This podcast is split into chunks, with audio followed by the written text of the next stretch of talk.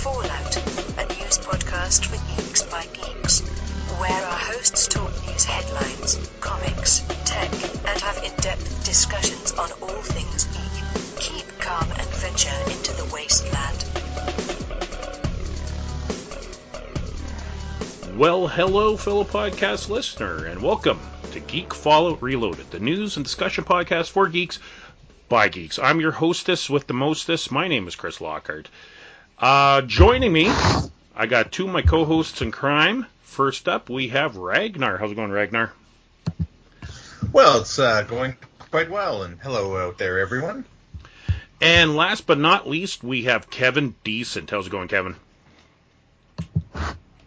Uh, it's going well so far. So far, while we record, I can keep my windows open. However, at the time of recording, we are close to Fourth of July in the states, so everyone's firing off every frickin' firework they can find, no matter the time of day.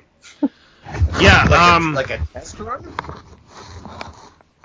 It- Yeah. I- like I have seen empty mortars in the road the next morning. huh? Weird. Yeah, I Yeah. There'll be fun. I imagine Say there'll be fireworks on Friday up here in Canada because that is our Canada Day, July 1st. Yeah, but nobody sets them off like today. No, no. No, they in in certain states, and New York just changed within the last couple of years. You can now buy fireworks for a limited amount of time, about a month or two. So there's all these like pop up fireworks stores everywhere, and people just Oh. set it off for the whole month. But come July 5th, that's it. You can't buy them again until next year. Hmm.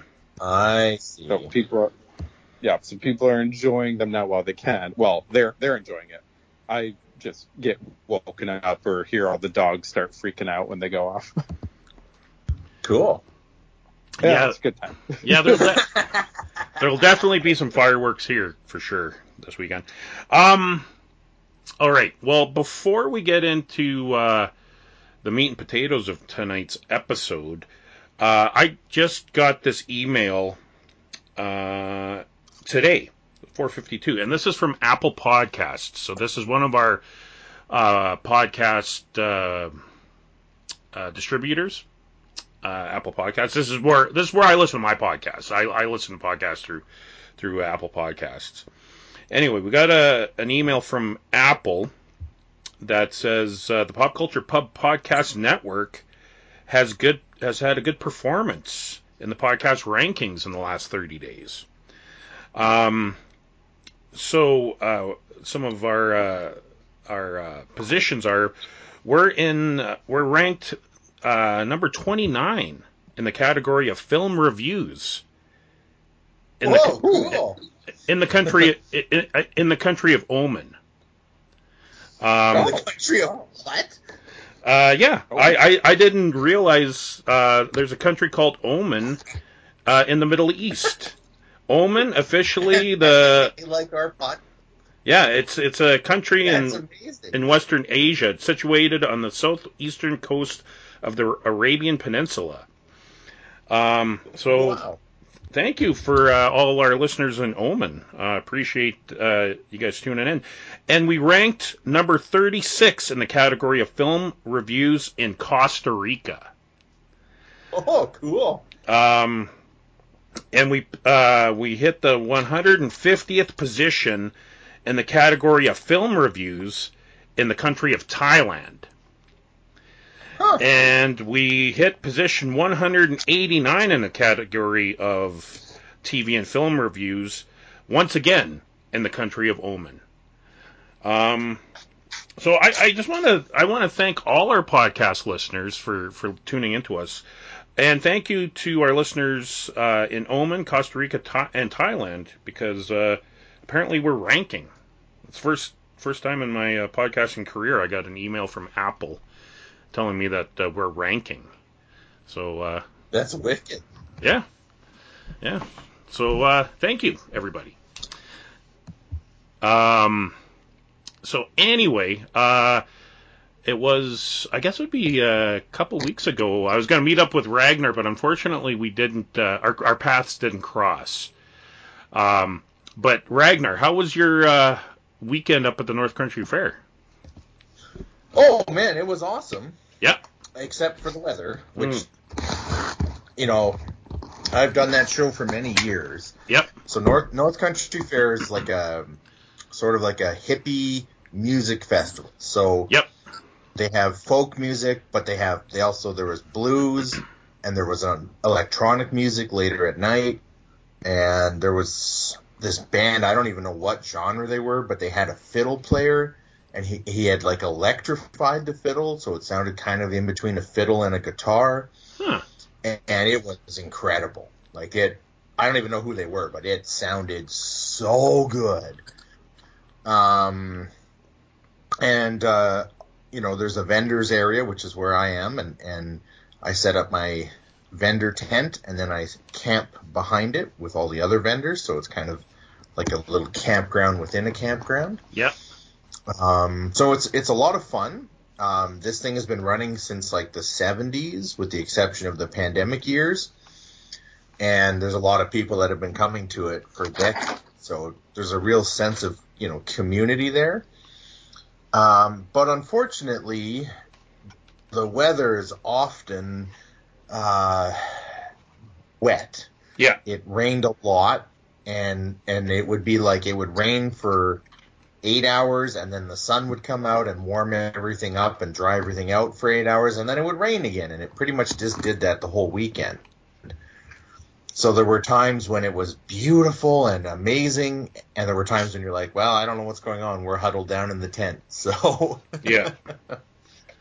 well, that's good that you that you had a good time. Um, and yeah, I, I honestly I didn't realize my friend Jeff, like our mutual uh, friend. yeah, Um, I didn't realize he was going this year. Otherwise, I might have uh, might have actually part, part yeah. When he, when he walked up to the tent, I thought, "Oh man, Chris should have been here. He would have had a ball." Yeah. So Yeah. it's something to think about for next year, man. Oh yeah, I I, I think I will because it, it it usually falls on my weekend off anyway, so it kind of works out for me. I don't have to use Nice. holidays. Uh, but uh, yeah, this year I just didn't didn't plan for it, but I think next year I will. Um, but it's one of those uh, festivals that like I've I've known about, uh, and I've had friends go like um, for years, but I just I've never went. Um, but yeah, I think I'm gonna definitely go next year. Now that I know that you go and and Jeff will be there, so. But excellent. Uh, and Kevin, what's what's new in your neck of the woods? Uh, it's going to be a sad weekend coming up here. Um, my local indie wrestling promotion got sold. Oh Oh, no! So, yep. So they were having shows every every month, and I would take my kid to it, and we got to be like friends and close with a lot of the people there. And it's just uh, he sold it, and he's going to concentrate on another. The new owner's concentrating on another area of the state. oh, Um, and my kid does not want to drive three hours one way to see a wrestling show. yeah, I, I don't blame him. Uh, you know, us driving 15 minutes is a little different. Yeah. That's so too that's too bad. Um, yeah, so this weekend's the send off one, and then it turned out uh, right, uh, I'll say a rival company is actually running a show local in August. So I'm like, all right, let's let's see who you guys are. Yep. So we'll try that. But it, it it became a big thing, hmm and I got both you guys on on Facebook by Yep. you know share on my Facebook, my Twitter, my Instagram. Yep. Like it became a big thing for us to do it every month. So Yeah. I, I want to continue it. Yeah, your your boy definitely That's seemed to be enjoying himself there. So it, definitely good good uh, father son time. the fact that he's got more in, involved in a wrestling match than I have in all my years.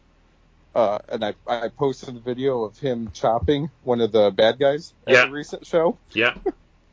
Loving every second of it. We actually um we we talked to the guy after and uh the the heel, the bad guy there Mhm. that my son hit, uh has a kid about my son's age.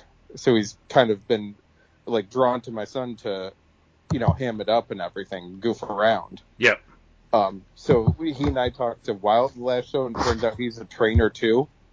And I, I heard him in the background. It was very interesting. I was watching two young guys wrestle. They're both within their first year of wrestling. Yeah. And I could hear someone in the background, you know, behind me going, okay, that was a good move. Oh, we got to work on that. All right, that was all right. They're paying attention. That was nice. I'm like, who the hell is doing this? I turned around and it was that guy. It turns out he was training them. So in a way, those are like his kids as well. Wow. And I, I could see it. It was, it was almost like seeing like, um, I mean, like you've seen, you know, football coaches, baseball coaches, soccer, whatever. You know, really get in there with, you know, uh, students or, or, you know, little league or whatever. Yeah. Um, but I've never seen it for wrestling for this level. And once they were done with their match, he went back, he talked with them about it, and he brought them back out, and they sat like in the back of the crowd, so you know people weren't noticing. Hey, some of the wrestlers are sitting behind us. Yeah. And I, he happened to be across from me at that point, and I could see him pointing things out, like watch how their feet move. Okay, watch what he does here. All right, watch how he interacts with the crowd to get more, you know, heat, more energy coming in Yep. really fascinating to see like the psychology and the science broken down like that. I just wanted to like sit there and listen to him the whole time. So I'm trying to explain some of that stuff to my kid. I'm not. I, I'm not bringing him in like, oh, it's real or anything like that. You know, I'm. I, I, I from the beginning, he knows it's a performance. Yeah. It's to be entertaining. You know, we can talk to these guys after, but they do get hurt. Like bad stuff can happen, but they're putting on a show for us, and we're part of the show too. So let's cheer and boo and have a good time. Yeah. And he knows that from the start. You know, he's not going to grow up wondering, you know, like freaking out because he thinks Hulk Hogan got hurt. You know, Yeah. No, that's awesome. if only I could get him to go to the comic. Yeah, if only I could get him go to the comic store with me too. Yeah. Yeah, that's that's really cool that you guys have that uh, you know, that that mutual interest. Um yeah, me and me and my my son was always into vehicles and stuff. So I, I think our closest interest is the fact that he, he also collects Hot Wheels, and I collect Hot Wheel Mustangs and Hot Wheel Batmobiles. But he he's uh, he collects a bunch of different Hot Wheels. But that that's kind of our our thing. Um, but yeah, no, that's really cool, That's that, cool. that that you get to you know spend that time with your son. And and yeah, that sucks that your local promotion is uh, moving on or, or you know you know taking over or whatever. But yeah, I know that there was a local promotion that used to come through our town, like I want to say like 20, 15, 20 years ago, and I really regret not going. You know, like I I would see the the ads around town and and um but it always seemed like I was busy. Like every time they would show up, like I always had something going on that night. Um and now I ne- I never see them anymore. So you know, kind of a shame. I, yeah, and, and I, for anyone listening, or you know, if you guys, you know, come across it, or I, I've seen even uh, sometimes at conventions, a local independent fet group will run a show, you know, around a convention just because they know it's a good crossover audience. Yep. The only time I have ever in my life left a wrestling show early because I was disappointed by it was actually a WWE show. Really? I've never, yep, I've never left an independent show early in my Wow. life. I've always had fun, always been entertained. Yeah. There's a WWE show that we were so just, it was the house show, it wasn't, you know. TV or anything. Yeah. But there was a group of us and there was a UFC show that night too. But we were trying to do both. Yeah. The WWE one was so boring. We, they said it's intermission and we're like, oh my God, it's only intermission. It feels like we've been here four hours. Let's go. Yeah. It was just like rest holds and you know headlocks and just boring for it. Yeah. Yeah, I've been to one WWE house show, and that was 19 years ago. Um, and the reason why why I bought tickets to begin with is because that's when Rowdy Roddy Piper came back. But then he like Mhm. got fired like a couple weeks before he was supposed to show up. Um, Yep. and then uh, so you know kudos to them that i mean they brought vince mcmahon in for it which was kind of cool um and uh I, I don't know do you remember that uh i can't remember his name that that kid wrestler who only had like one leg um Zach Gowen. yes that, that's when he was kind of coming up and and uh he ended up fighting Mr. McMahon, I think, or something. And then Kurt Angle, uh, that's when I think he lost, or it, so when him and Brock Lesnar were, uh, um, were you know like the two top guys, and so they were there. Mhm. Um, so it was a lot of fun. Like I I, I remember uh, at before the show going to a gas station, and I remember seeing that Zach Zach Gowen. Um, he was in line uh, ahead of us at the gas station, and then uh, right behind him was this big dude who I didn't realize until he turned to leave. It was Rhino. Um, Oh, yeah, so that was that was pretty cool. And and like the buddy I went with, he was completely oblivious because it's like I didn't want to like draw attention to them. I didn't want to, you know, be like, oh my god, you know. So I'm like nudging my buddy. It's like, you know, guess who that is? He's like, I don't know, you know. It's like idiot, you know. Um, but yeah, that was a lot of fun. And then uh, yeah, uh, that's a only house show I've been to for WWE. But anywho, um, let's uh, get to some geek news.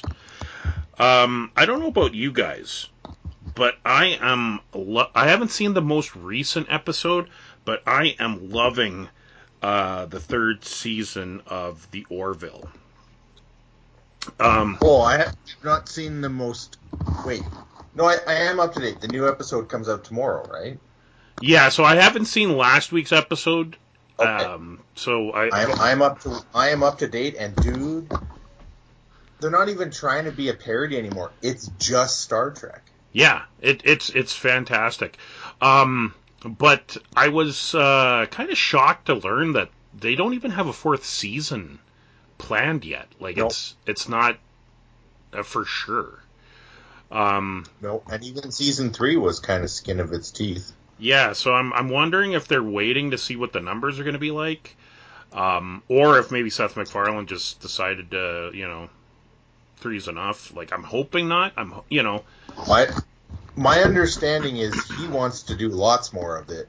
It seems to be getting the financing from somebody else to do it is the issue. Oh, okay. Because I mean, the ratings have to be good. Like, I, like I don't know how they measure, like Hulu and and you know up here it's on Star, which is part of Disney Plus. Um, I don't know how they you know find those ratings, but I mean, Yeah. I, I, I, I haven't. I've only been hearing great things, like from from the critics. I know from my own opinion. So I'm, re- you know, fingers crossed. I'm really hoping there's a fourth season, but I was really disappointed to learn that that wasn't like in the can already. Like it wasn't a for sure. So, not really. Yeah. Not really news, It's but it was kind of news to me. Yeah. Um, Kev, have you have you been able to catch any of the Orville? I have not been able to get the Orville um, at all we got. Oh, okay. Uh, I kind of I kind of missed it when it started, and I want to watch it. I it- everything looks great. It just to to you know call back the previous joke there. I think I watched too much wrestling, and it's Ye- stopped me from getting through some of this other stuff. I hear you, man. I hear you. There, you know, like for me, it was hockey. Like you know, when uh, with the Oilers being in the, you know, in the playoffs, um, it's like all this stuff just kind of built up, and and I'm so behind on so much stuff. Um, but the Orville, that's one of the, you know, other than I'm behind last week's episode, it's one of the few ones that I I try and catch as soon as I can.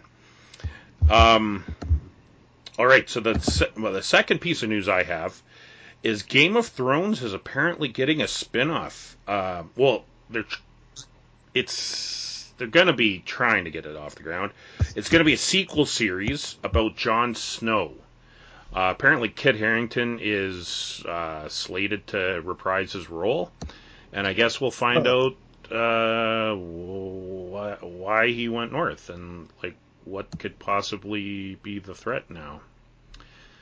Weird. So yeah, I don't know. I'm I'm kind of hoping maybe this is their way of uh, you know f- trying to fix some of the screw ups that uh, you know that they did with that final season. Like, you know, maybe I, I don't know. Um, but I mean, I'm I'm gonna be watching uh, House of the Dragon uh, in August because to me that it looks good. I'm I'm really psyched about it. I'm really excited. Um, you know, with that showrunner being involved, you know, being a, an actual fan of, of George R. R. Martin. Um, but yeah, if there's a Jon Snow series, I'll still check it out. Um, but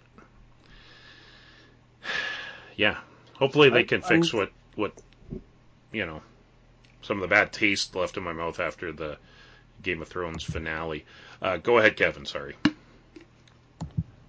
No, it's alright. Um, so you know how like Sony has to have something Spider-Man related every two years or whatever it is, Yep. so they don't lose the license. I, I'm starting to wonder if HBO has some deal of like they have to have something Game of Thrones, or else they lose the rights to it, Yeah, It- and they want to hang on to that.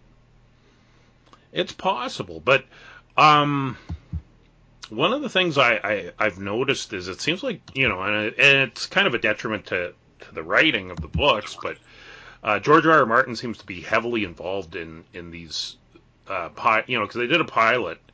Uh, which I was not excited about uh, with Naomi Watts, and, and it was going to take place like you know five thousand years uh, before Game of Thrones.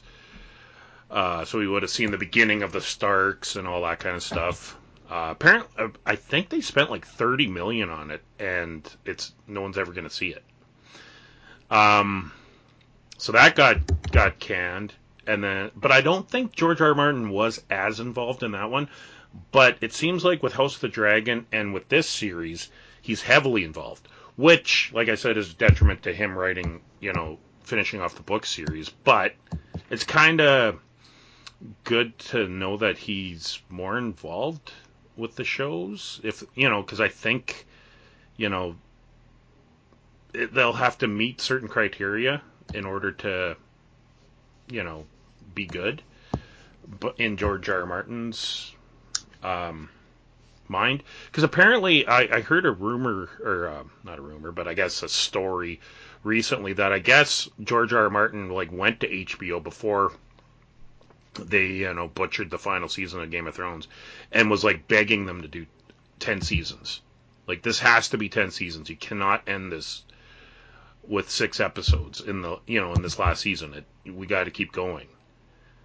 Uh, there's no way you can wrap it up properly.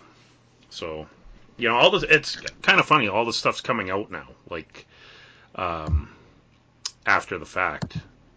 Cuz I think he probably you know the way I don't know the way the contracts were working or whatever back then. He probably you know wasn't allowed to say anything. He probably had a you know an NDA in place. Um, but you know now he can uh, you know share with us everything he wants. So I don't know. I, I'm I'm kind of interested to see where they're going to go. It's cool that Kit Harington is willing to come back because I know he was one of those actors that actually liked you know doing the show. Like he he wanted didn't want it to end. He would have kept going. Um, so we'll, we'll see what happens. Uh, Kevin, do you have any news this week? So uh, it sounds like we have a little problem with uh, the DC universe, and what do we do about Ezra Miller? Ooh, yeah. Because it keeps getting worse every time. Yep.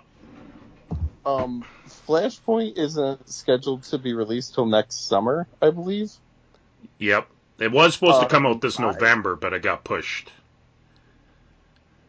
I would spend the money and replace him. Yep. I would just CGI over top of everything he's that's already been filmed. With, I mean, Grant Gustin would be great. Um, but I, at Agreed. this point, like you can't trust him to not screw up. He's the main character of the movie, which means you're gonna have to send him on tour and press for a month, two months. He's gonna screw up, and it's gonna bring negative attention to your two hundred million dollar movie. Like I, I, I know there's you know separate the art from the artist and all the stuff like that. Yep. But at this point, it's he is a financial liability that they Yep. need to just get rid of. Yep. Like he's he's gonna hurt a huge franchise if they keep him. It's just get get rid of him now while you can. Well, I to And me, I I think someone's gonna someone's gonna die if if stuff continues the way it is. yeah, he's def. There's Whether definitely it's him or whether he Yeah, there's definitely some issues there. Like he needs some serious help, I think. Um it kind this really does remind me of that movie uh uh All the Money in the World. That was the movie that was filmed and in the can um with uh, uh Kevin Spacey. But then when the whole Kevin Mhm. Spacey stuff came out, uh, they were like, no, we're not going to release this film, and they reshot all his scenes with Christopher Plummer. And from what I've, like, I of course I, you know, I didn't see the original cut, but from what I hear, the Chris, Christopher Plummer w- was far better. Like he was, you know, he he, um, I think, didn't you get an Oscar for that or uh, was nominated? I think. Um, so you know, like there there is uh, this has happened before, you know, and I really think, yeah, they should just go with a proven player. You know, Grant Gustin, he's proven himself. You know, like you know, like I don't watch The Flash anymore, but you know, those first few seasons, I um, I liked. You know, he wasn't the reason why I stopped watching. I stopped. You know, it was more the writing of the show that why I gave it up. But I figured he was great as Barry Allen and in that role. Um, so why not? You know, like just salvage what you can and and and do some reshooting. And I mean, he's and not only that, but you got Grant Gustin who is used to filming on a television schedule. So he would be able to do these scenes and everything else um, in a timely manner. So I I really hope they do that because Ezra Miller, like you said, Kevin, he's just a liability at this point. Like, you know, get them some help and and uh, you know you can uh, bring Grant Gustin in. He can do it, and then maybe if you know five years down the line they could do what they did during the pandemic and and release the you know the Ezra cut. You know, like what they did with uh, Justice League. You know, have it be a you know special uh, presentation on on HBO Max uh, rather than theatrical. Yeah, So- and I, I mean, at this point, even if he said, "Oh, uh, I've learned my lesson, I'm cleaned up, or I'm healthy," whatever it is, can you be sure of that? And can you be sure, you know, a year from now when you have him doing all the press and everything, and and you know, part of that is you're entertained, so people are going to be putting uh, uh, temptations in front Mhm. of his face Yep. part of it. Like, it, I don't think it's worth the risk. And e- even if you know people say, "Oh, but I really, I really like him. I'm really fan." Now, I got people that I'm friends with or family with that I would not hire or you know give give uh, press to or whatever. We Yep. can be friends, we can be family, but I'm not going to put you in a situation where you could mess up my money. And I think Warner Brothers needs to look at him like that at this point. Yep. Agreed. Uh, Ragnar, what are your thoughts? Oh, I'm with you on that. That could get so messy. Yep. Yeah. Um, Kevin, do you have do you have any other news you want to throw out there? Um, so uh, there was a comic publishing switch that happened. Yep. Um, I think I brought it up before. Marvel lost Conan. Yep. Uh, Conan is going to be published through Titan Comics, which does Doctor Who right now. Titan somehow has all reprint rights, so they can reprint everything from Marvel and from Dark Horse. Nice. Uh, I don't know how that they end up getting that. Um, and they ca- so they can't reprint stuff like uh, they did Savage Avengers, which was Conan with an Avengers team. They can't do that because those are still Marvel characters other than Conan. But oh they can yeah. do the yeah. rest. Um, so they have Conan, they have Kull, they have Solomon Kane, and they have Dark Agnes. Um, but I don't know how along the way Red Sonja is not counted as part of the Conan package and hasn't been for a while. Um, even though it's very much tied into Conan. So, and I, I don't know the whole legalities, but I guess Dark Agnes is going to be like she's another character that Robert E. Howard created that will be similar that is similar to Red Sonja, so they'll roll with that as their female lead Oh, okay. for anything. Um, so I, I'm I'm sure it's something. I'm sure it's some complicated legal rights, kind of like when Stan Lee was selling all of the Marvel properties, you know. Yeah. So I'm sure it's something like that. The Red Sonja's not included, and maybe she will be one day again. But as Marvel's losing that, they announced that they have another Fox property that they will be making comics for soon, and that's Marvel gets Planet of the Apes. Huh. So, So, don't know. I, I, I mean, so far they've just said we have it. So are you going to do the modern version? Are you going to do the classic version? Do you have access to both? You know, um, do you have access to characters to, that you know would look like certain actors? Do you need to get their permission? Because their Predator and Alien ones are standalone. It's just an Mhm. Alien story or just a Predator story Yep. it doesn't really cross over with anything already established. So far, it's not crossed over with like the Marvel universe. Yeah. Although I'm sure they'll do that eventually, because why wouldn't you? That's just money. Yeah. So Planet of the Apes, you could do a story with the apes, even ones that we're familiar with, because that's makeup and or CGI, and leave out human characters and tell some other story along the way. But it's still too new. They just announced it, so I'm I'm guessing by let's see, the September so September previews is out, so it'd be October at the earliest that we would see anything, probably November.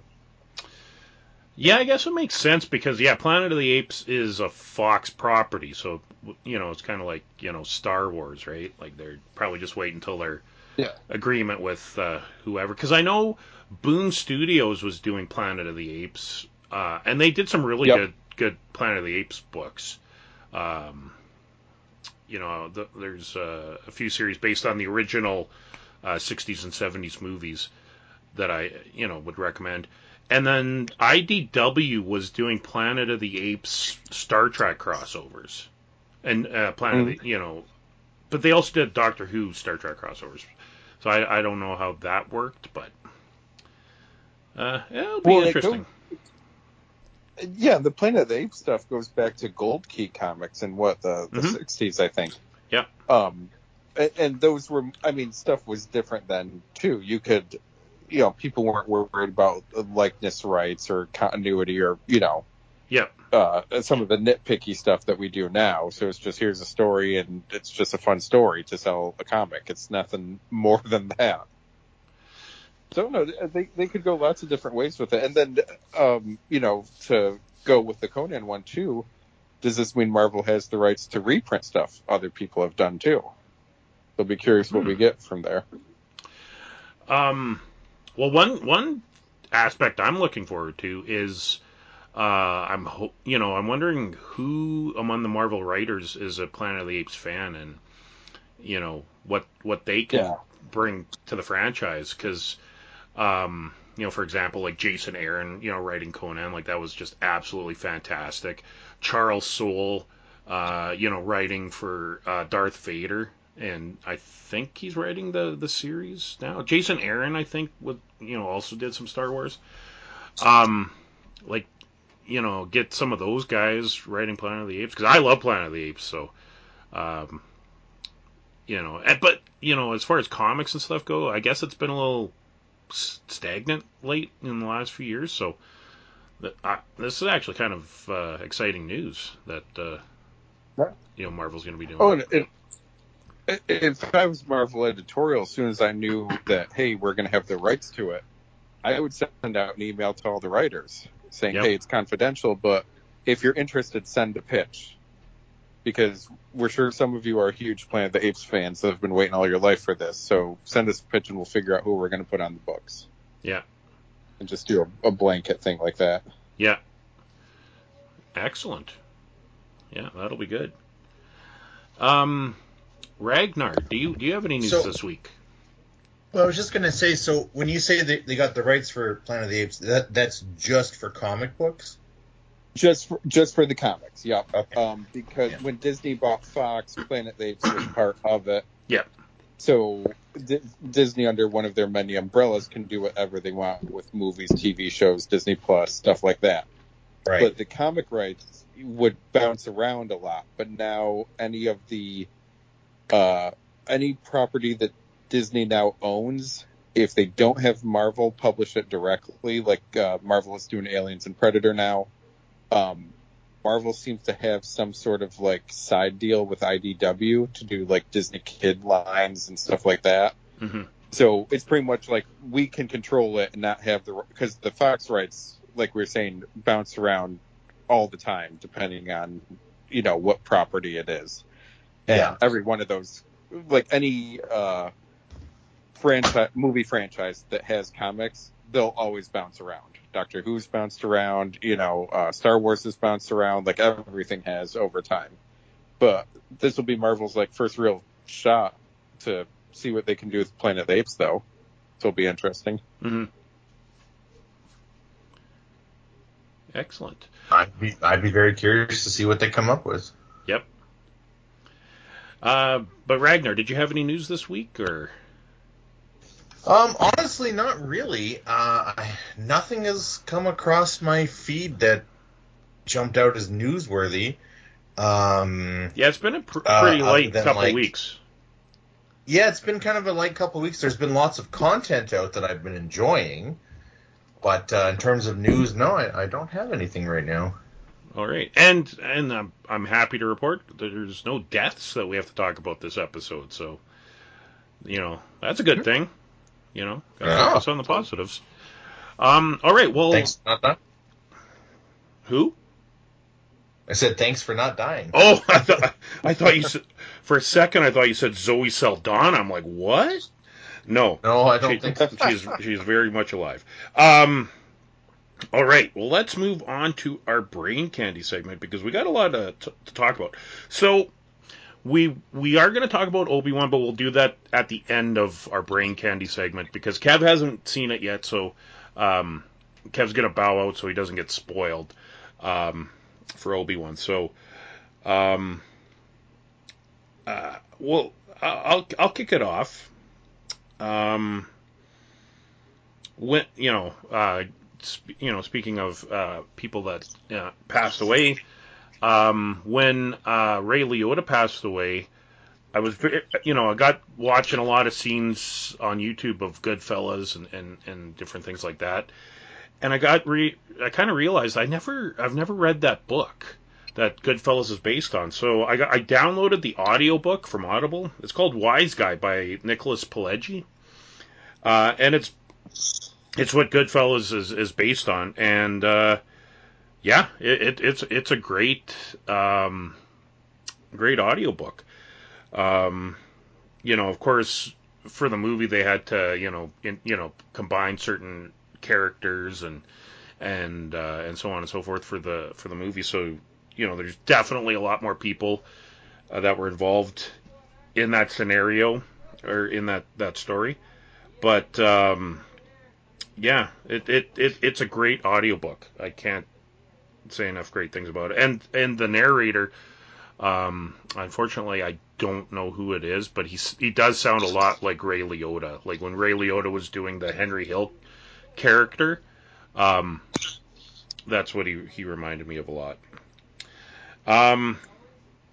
So anyway, we watched uh, we re rewatched uh, Doctor Strange two uh, this this weekend. My my wife and I I rewatched it. It was her first time watching it, and uh, yeah, it definitely didn't hold up as much um, on the the second viewing.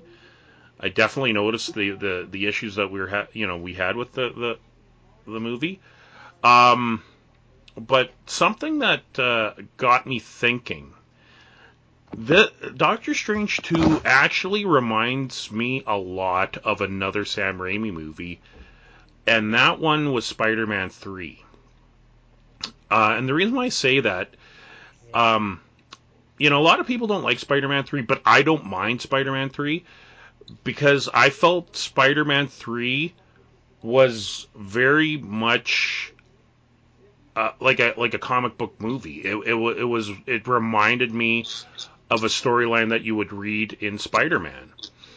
Um, so anyway, you know, like with Spider-Man, you got the multiple villains. You know, a lot of storylines have multiple villains, multiple heroes, so on and so forth. And that's what it reminded me of a lot. Was was a good Spider-Man story or not so good Spider-Man story. Um, so Doctor Strange two really does remind me of a Doctor Strange comic book. Like it, you know, like the storyline is very comic book ish. Um, yeah. So I think it's good in that way, but I think it lost some some people, you know, who, you know, might not follow Doctor Strange comic books. Um, but you know, Crystal, she's not she's not a comic book person. She's you know, she she liked it. She she didn't think it was terrible or anything, but um, to me, it was kind of reminiscent of last year's or whenever it came out, the book of Boba Fett. There were some amazing moments. There were some parts that were epic, but as a whole, it just didn't quite work. And that, and I feel the same way about the Boba Fett show as I do about Doctor Strange. Yeah, Doctor, you know, Doctor Strange too. Doctor Strange and the Multiverse of Madness had some amazing moments and it had some really good parts and there were some great ideas, but as a whole, it was just kind of a mess. Yeah. You know, Yeah. and all, and also too, part of it is we were really hoping that they were going to do a lot of stuff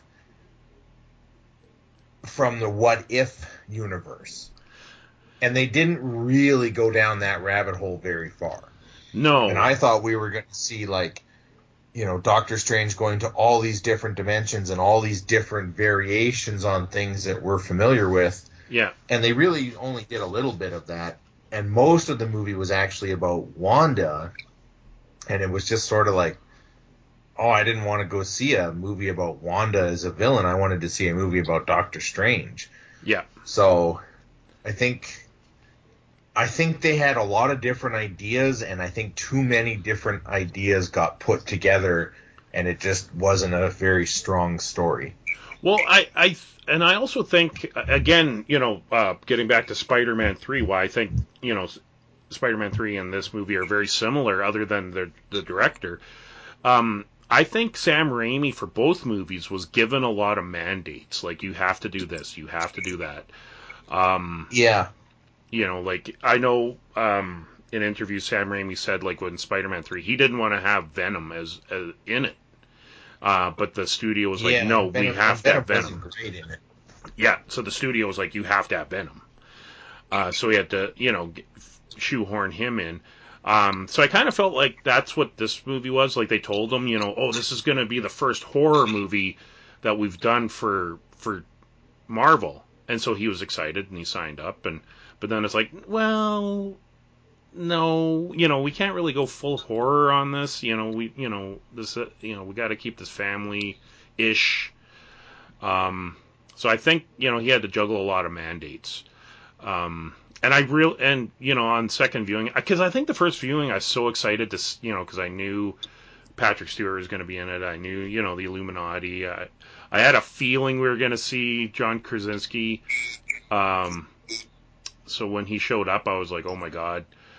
But but then on second viewing, it's like, yeah, they're really not in this very much. It's it's kind of like the you know Darth Maul situation where it's like, you know, you see him in the in the commercials and stuff, and you think, oh, this character is going to be kick ass, you know, and we're going to see so much of him, but he's only in like ten minutes of the movie. These guys are even less. Um, you know, maybe five minutes altogether.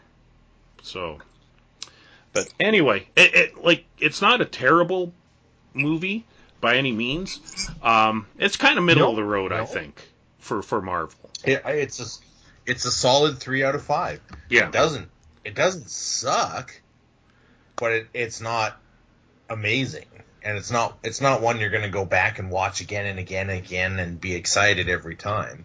Yep. Now that you've seen it twice, I'm just hazarding a guess here. It might be a, quite some time till you want to watch it again. Yeah, and, and I'm, I mean, I still kind of stand by my statement that I, I did like it better than Doctor Strange one. Uh, but Yeah. I, I, I, I think I'm gonna have to go back and rewatch Doctor, you know, the first Doctor Strange because I think a lot of things that threw me off from that movie was, um, you know, Benedict Cumberbatch. You know, like I was so used to him as as Sherlock Holmes, so seeing him as Doctor Strange was Yeah. kind of jarring for me. Uh, but then by Infinity, or sorry, by Thor Ragnarok, I was like, oh, you know, like I'm, I'm, you know, I can see this now. And then, and then Infinity War, he he sold me. So, um, I think I got to Yeah. go back and rewatch. Yeah, Um, yeah, you should. Yeah. all right. Like I said, I got a lot of stuff here. Um, so I was talking about Star Trek: Strange New Worlds. I like it. Um, but I'm only two episodes in. And one thing that really drives me nuts, well, among many things that drives me nuts about new Star Trek, is it's like everyone seems to have a tragic backstory. It's like, why can't, you know, like I realize, you know, a lot of people, you know, at some point in their lives, you know, have some some form of tragedy. It's it's it's part of the human experience. But it seems like Star Trek, like they go out of their way to make every one of their characters tragic. So now we learn in Strange New Worlds that Uhura now has a tragic backstory. Apparently, her family was killed in a shuttlecraft accident. Um, and I was like, why? Like, you know, like I, you know, like I know the original Uhura, like you never really knew about. She didn't really talk about her family, other than you know she was from uh, United States of Africa. Like that was kind of all we knew. Um, but it seems like everyone's got to have a tragic backstory, and it just, I don't know. It it I just wish we could get away from that. Well, they're they're they've just all these new Star Trek TV series, Picard and Discovery, and likely this one too, as I've not seen it at all. They're making it very dystopian, Yes. Yep. making and there's nothing wrong with dystopian science fiction, and given the state of the world today, dystopia seems more likely than ever. But one of the things that we took away from Star Trek was that it's like it's not supposed to be dystopian. Yeah. It's not supposed to be like, you know, paradise and utopia, but Star Trek was supposed to be like mankind stopped being stupid and united as a planet and now we do things because we're interested in doing them because we like learning and we're curious, not because we're motivated by profit or revenge or things like that. hmm And so that's what one of the things that really bothers me about the new Star Trek is that it's so dystopian, Yep. and it's just kind of like, but that's not what Star Trek is. Yeah. No, I I completely agree. Um, I just, you know, like for example, in season one of Picard, that episode where they, you know, where it was like Saw, where they're ripping out Icheb's eye and torturing him and stuff, and then they go to this planet that's seemingly run by humans, and it's like it was like Blade Runner. It looked like it was it was from Blade Runner. It's like no, that Yeah, it was like Blade Runner. Like why, why are we doing this? You know like S- star trek's supposed to be a positive vision of the future. If anything it, it really makes me appreciate going back and rewatching uh you know next generation and even voyager. Like i was never a huge voyager fan but i find now i'm gonna be going back and re- and rewatching that because there's a lot of voyager episodes that i haven't seen yet. So well, and you know, like when you watch most of the new Star Wars television shows, Mhm. so think like The Mandalorian or Obi Wan Kenobi, or even movies like Rogue One, they feel like Star Wars. Yep. Even if they're showing you characters you haven't encountered before and settings you haven't faced before, they feel like Star Wars. But the new Star Trek shows, they, they don't even feel like Star Trek. yeah Yep. Like it's just it's gotten so far away from its roots that it's it, they should just stop calling it Star Trek and if they just said it's something else and it's not Star Trek and it's not connected to the old Star Treks, I would probably dig the shit out of those shows. And I'd be like, man, this new science fiction is really good. It's dark and, and gritty and oh wow. But when I try to view it as a Star Trek fan, I'm like, this is not Star Trek. This is something else. Yep. Um, and that and, you know, this isn't a spoiler, but that's one of the things that I loved about Obi Wan. Oh, Is it, it felt like a like a nice transition between the prequels and the and the original trilogy. oh, it um, was great. So Oh, yeah. anyway, um, again, like I said, I got a big list here. Uh, Yeah, yeah. Comic book wise, there's there's a new comic book series. I think issue two comes out this week. It's called Eight Billion Genies, and I interesting concept, and I, I really like the first issue. So, um, essentially, what happens is like one day, all of a sudden, everyone gets a genie. Like, and I'm talking like you know, genie of the lamp type of thing, and Wow. you and you get one like everyone on planet Earth gets a genie. So you know, like a hundred and two year old guy gets a genie. Uh, t- uh, two minute old baby gets a genie, and everyone can make um, wishes. Like you, you get one wish, but the the you know the whole you know chaos that ensues is really Oh, I can't. Can you spectacular. imagine? Well, like the one like it's it so basically the the protagonists or the the main characters of the series it takes place in a bar. So they're in this bar when all these genies appear in front of everybody. And the genies say you know you know i you know i grant you know you i'm your genie. You get one wish. Um so the guy that owned the bar made his like right away his wish was that nothing that not no one's wishes would affect what happens inside his bar. So basically his bar's the only like protected place seemingly on so far on the planet. So like when they go outside, you know, there's dinosaurs running around eating people, there's you know, explosions. Um they they had a shot of the earth where the earth turned into a cube. Um like, you know, cuz everyone's, you know, you can literally do anything you want. Um, so I don't want to give too much away, but this is a fun concept. It's a fun comic book series, and I like, you know, the way the genies look because they're these like little cartoony looking things, but everyone's genie looks different. Um, so, uh, like I know, I think it was from issue two because I think issue two, like I it might have come out physically already, but it doesn't come out digital. I'm not exactly sure what's going on here, but I know uh, they were talking about issue two and on iFanboy, so I don't know if it gets released earlier or something. But um, I guess like I haven't seen this yet, but there was this dad who his wish was he gets final approval over his kids' wishes because his kids were gonna wish for stupid shit. Um, you know, like I, I want I, I can't remember what they said. Like I I want all I can eat, you know, macaroni and cheese. And it's like, well, no, that's a stupid wish. You're gonna waste your wish. No. So that was the dad's wish that he gets final approval over his kids' wishes. Um, but yeah, like it, you know, you can just imagine what what would happen. So anyway, um, it's a lot of fun. Uh, I believe it's a Charles Soule book. Um, who's who's a great uh, who's a great writer. Um, I know I should have been prepared for this, but uh, yeah, eight eight billion genies. It's it's I can't say enough great things about that book. It uh, sounds awesome. it's I, being re- I would. Uh, I dig the crap out out of that concept.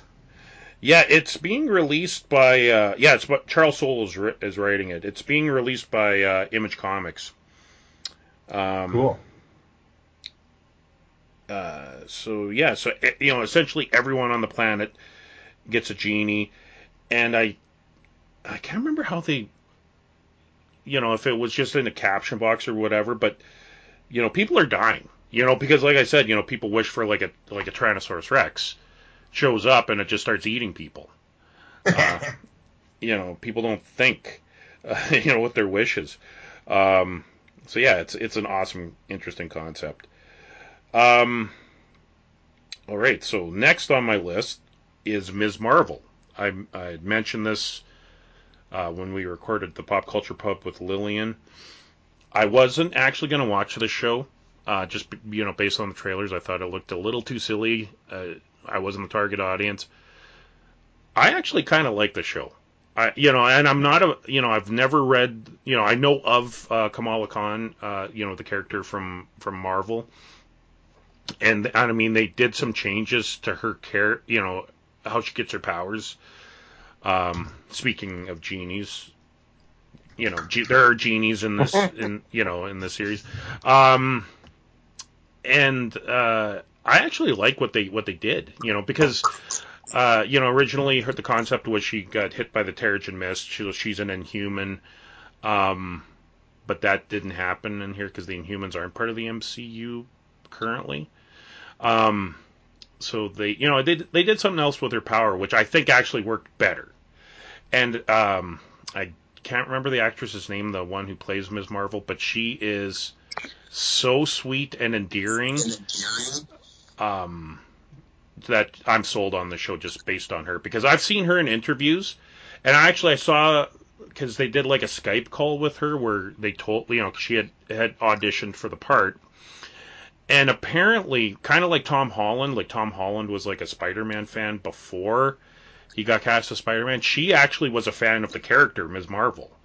Um, so when she got the part, like she was just so ecstatic and genuine and sweet about it um, you know, seeing her on the, you know, the red carpet for Ms. Marvel, and she's like, I, I, I feel like I shouldn't even be here. Like I, you know, I, I, I don't belong here. Um, yeah, she's so awesome. Like she's such a good actress, up and coming. She's she's Canadian, isn't she? Honestly, I don't know. Uh, she might be. I'm pretty sure she is. She might be. I, I actually don't know a lot about her, other than I I really like what she's doing with the character. And uh, you know, like I think it's a a fun show. I watched the first couple episodes with my daughter, you know, because like she Kamala's like a year older than my daughter, so um, she didn't really take to it, um, but I did. So I'll be continuing with Ms. Marvel. Um, cool. and and then yeah, I, I kind of been watching a little bit of Batman the animated series, and uh, yeah, there's a reason why people love that that that show and it, it it's awesome. Um, so yeah, I just started that. Uh, Ragnar, uh, what do you have this week for brain candy? Well, le- leaving out Obi Wan. Yeah. Um, I am up to date on the Orville, and I'm absolutely in love with it because mm-hmm. they're not even trying to parody Star Trek or be silly anymore. This season it's it is just Star Trek under a different name, and I'm I'm loving it, and it's it's great, and I every week I'm so excited to watch the new episode because for me there hasn't been a Star Trek show for me a new Star Trek show for me to watch since like you know Enterprise, and that was a long time ago. Yep. Um. So yeah, loving it. Um.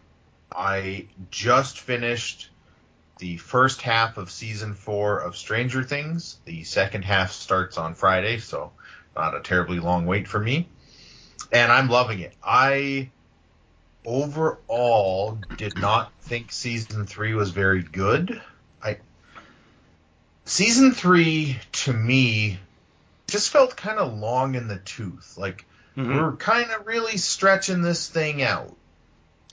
And season four doesn't feel that way, even though they are definitely stretching it out. Yep. Um, and I'm loving it. I'm loving it as much as I did watching seasons one and two. And so, if you enjoyed Stranger Things, you're gonna like the new season. But you really do need to watch season three because so many things that happened in season three are important to the, the story in season four and because I didn't really enjoy season three, I don't remember a lot of these things they're referencing. So it's almost like I need to go and rewatch season three and then watch this season again. but uh, yeah, it's great. And um, I did start The Boys, but I didn't didn't even finish one episode, so I I don't really have too much to say yet. It you know looked promising, but It, it's good. early Uh, days.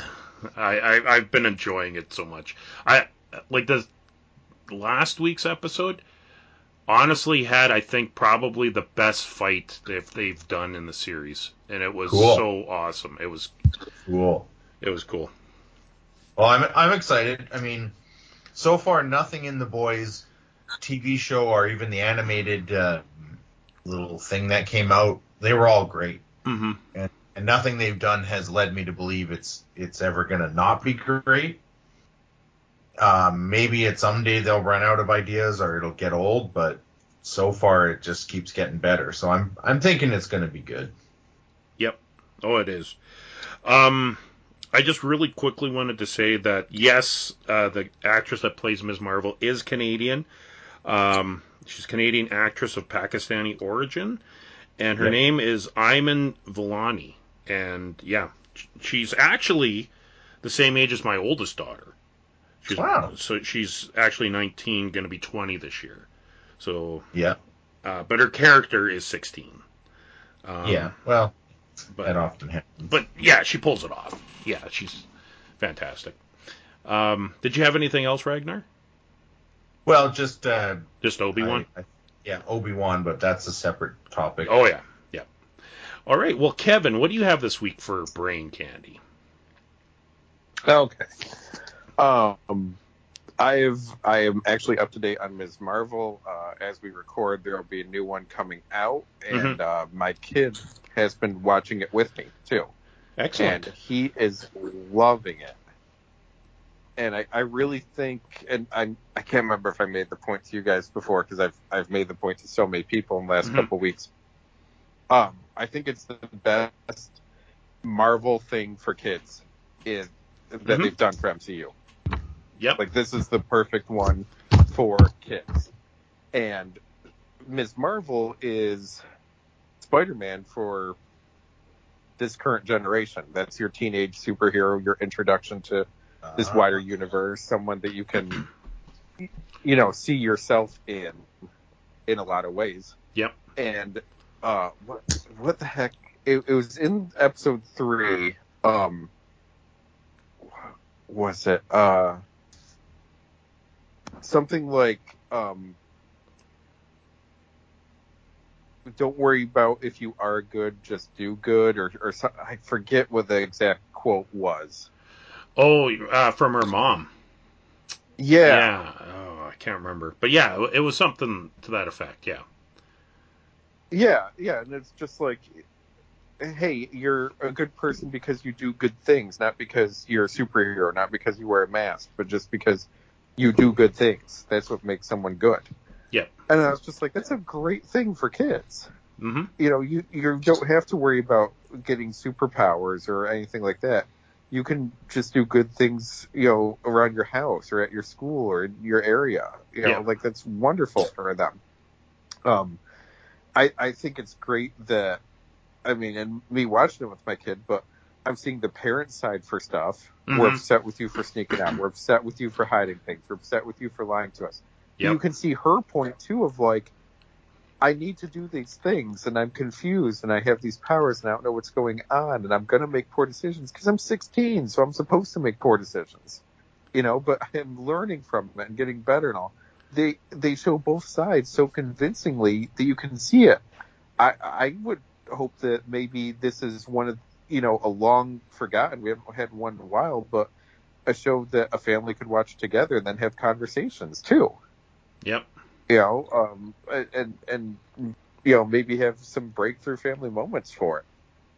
But she's going to be a star. This show has been so good. Yeah, she's Um, she's so good. She's su- such a fantastic young actress. I can't say enough great things about her. Yeah, Okay. and, and Oh, I'm gonna have to check this show out. yeah, I, I'm I'm sheltered where I live. Um, I don't know any Muslim people as far as I know. You know, um, but I I think they do a great job of showing pers like you know, I'm 16 living in New York City, so I have all of the usual 16 living in New York City stuff. I like my music, I like my TV shows, I text my friends, this boy's cute.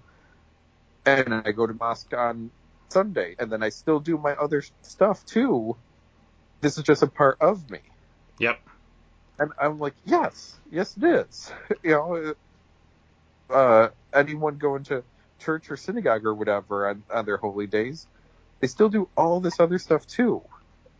You know, and I, I think it's really kind of eye opening in a way as well.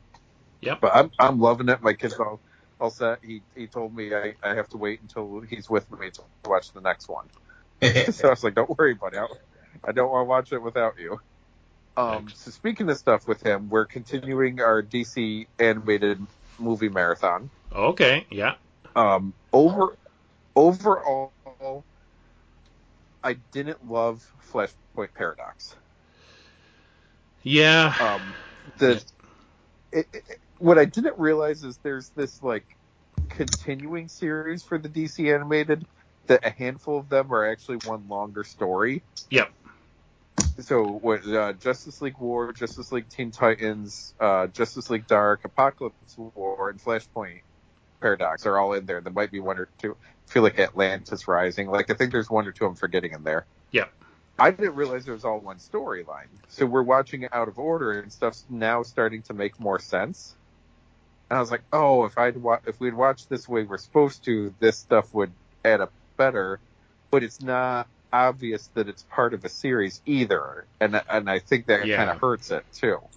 Yeah, because at the Um, at the time they when they were being released, you know, like you would watch them as they were being released, right? So yeah, because they wanted like the same actors and the same you know animation style, you know, basically what they did for the new Fifty Two, but for the animated uh, Yeah. And, and and I get it, and I like the Flashpoint story, and there was a lot of stuff that was very interesting, very cool. But I'm like, Yep. I just feel like I'm missing something in here. Yeah. So I, I I might go back and try to rewatch them in order. They're not that long, anyways.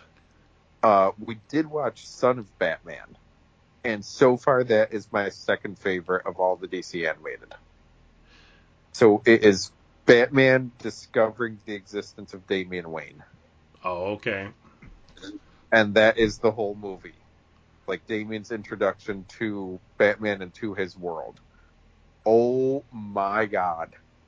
It is sarcastic. It is funny. It is rude. It is heartbreaking. It is heartwarming too. Um, seeing the Bat family dynamic with this new person, Damian dumped in their lap, and it's like, okay, he's here, and we have to deal with this. Like he's not going away, so let's figure stuff out. And Damian absolutely being his father's son, but also very much his mother's son and, and his grandfather's son. Mm-hmm. He was so amazing in it. Um, other characters that appear are perfect for it. I was laughing so hard at some of the stuff for it. Just the, uh, Damian's own dynamic for things, how he bounces off of other characters. I loved it. Such a fun one. Um, make, like now I want to go because I, I mean I read a lot of comics, but you can't read everything. Mm-hmm. I want to go back and read Damian's introduction in the comics now and just see what they did and what certain writers have done with him. But this was so much fun. I, I got a new appreciation for Damian Wayne after this. Yeah, he's one character that he, people either like him or hate him. I like him.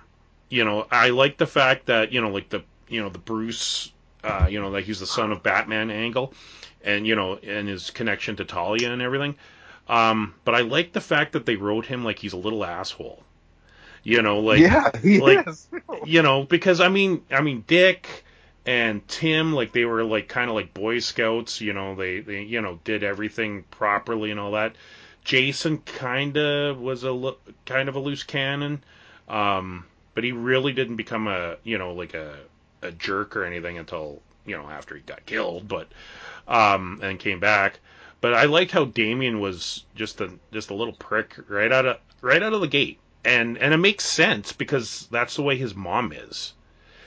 Uh, So if so if he's being raised by a woman that you know is demanding and and you know, cunning and, and ruthless and you know and good at what she does, you know, her son's gonna be like that too. So yeah, I, I really I really like Damian, and um, you know if you want to check out some some good Damian stuff, I really liked what uh, Grant Morrison did with uh, when he was doing Batman and Robin, um, because that's when Bruce was gone. That's when he was like you know thrown back in time or whatever, and and Dick stepped in as Batman. So I I really you know as much as I like the you know Bruce Damian dynamic, I really like the dynamic between uh, Dick Grayson and Damian, and I thought that was very interesting. Like that you know when when Dick took over as Batman, and now he's got a you know uh, train you know kind of like keep him you know on you know in check you know Robin. So there's still a Wayne, and and you still got Dick Grayson. It it, it was just a nice dynamic, and I thought uh, Grant Morrison did you know such a good job with that series.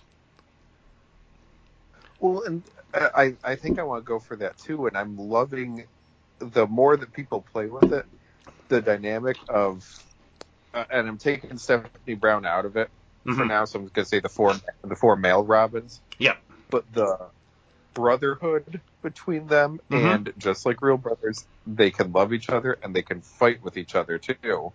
Yep. And their varying uh, thoughts and opinions about their dad.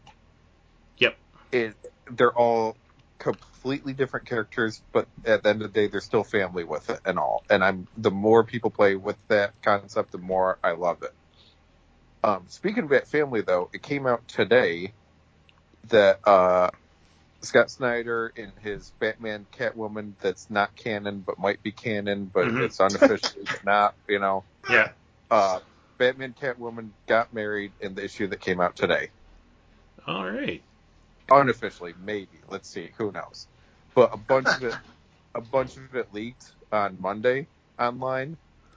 Oh my god! Some of the scenes, I I want to get this comic just for some of the scenes Hmm. because there's a callback to an issue that he did um as as what was supposed to be his hundred issue run of Batman. Yep. Um, it was about uh halfway point, low beforehand. Bruce Wayne and Selina Kyle go on a double date with Clark Kent and Lois Lane. Uh. But they go to like a carnival fair renaissance kind of thing, but the gimmick is to attend you have to dress up as superheroes. Yep. So Clark dresses as Batman and Bruce dresses as Superman. Yep. And they're having like all these interactions. Catwoman and Lois, you know, have altered costumes too. And they're having these in depth conversations of why are you with him? Why are you with her? What's the dynamic? What's going on? What's your opinion? And it's like for all the stuff that's happened for what 70 80 years with these characters it was a real shot of like friendship Mm-hmm. that, that unfortunately we don't see a whole lot of. We get the Martha and all that crap, you know, but this was like a real thing of we've all been through some crap and we're all there for each other and we've forgiven each other for other things and we're just friends and gonna hang out for an issue, which r- happens so rarely in comics now. Let's Yeah. just hang out and have like a down issue. But so much fun. And then there's something in the issue that came out today, tomorrow, whatever.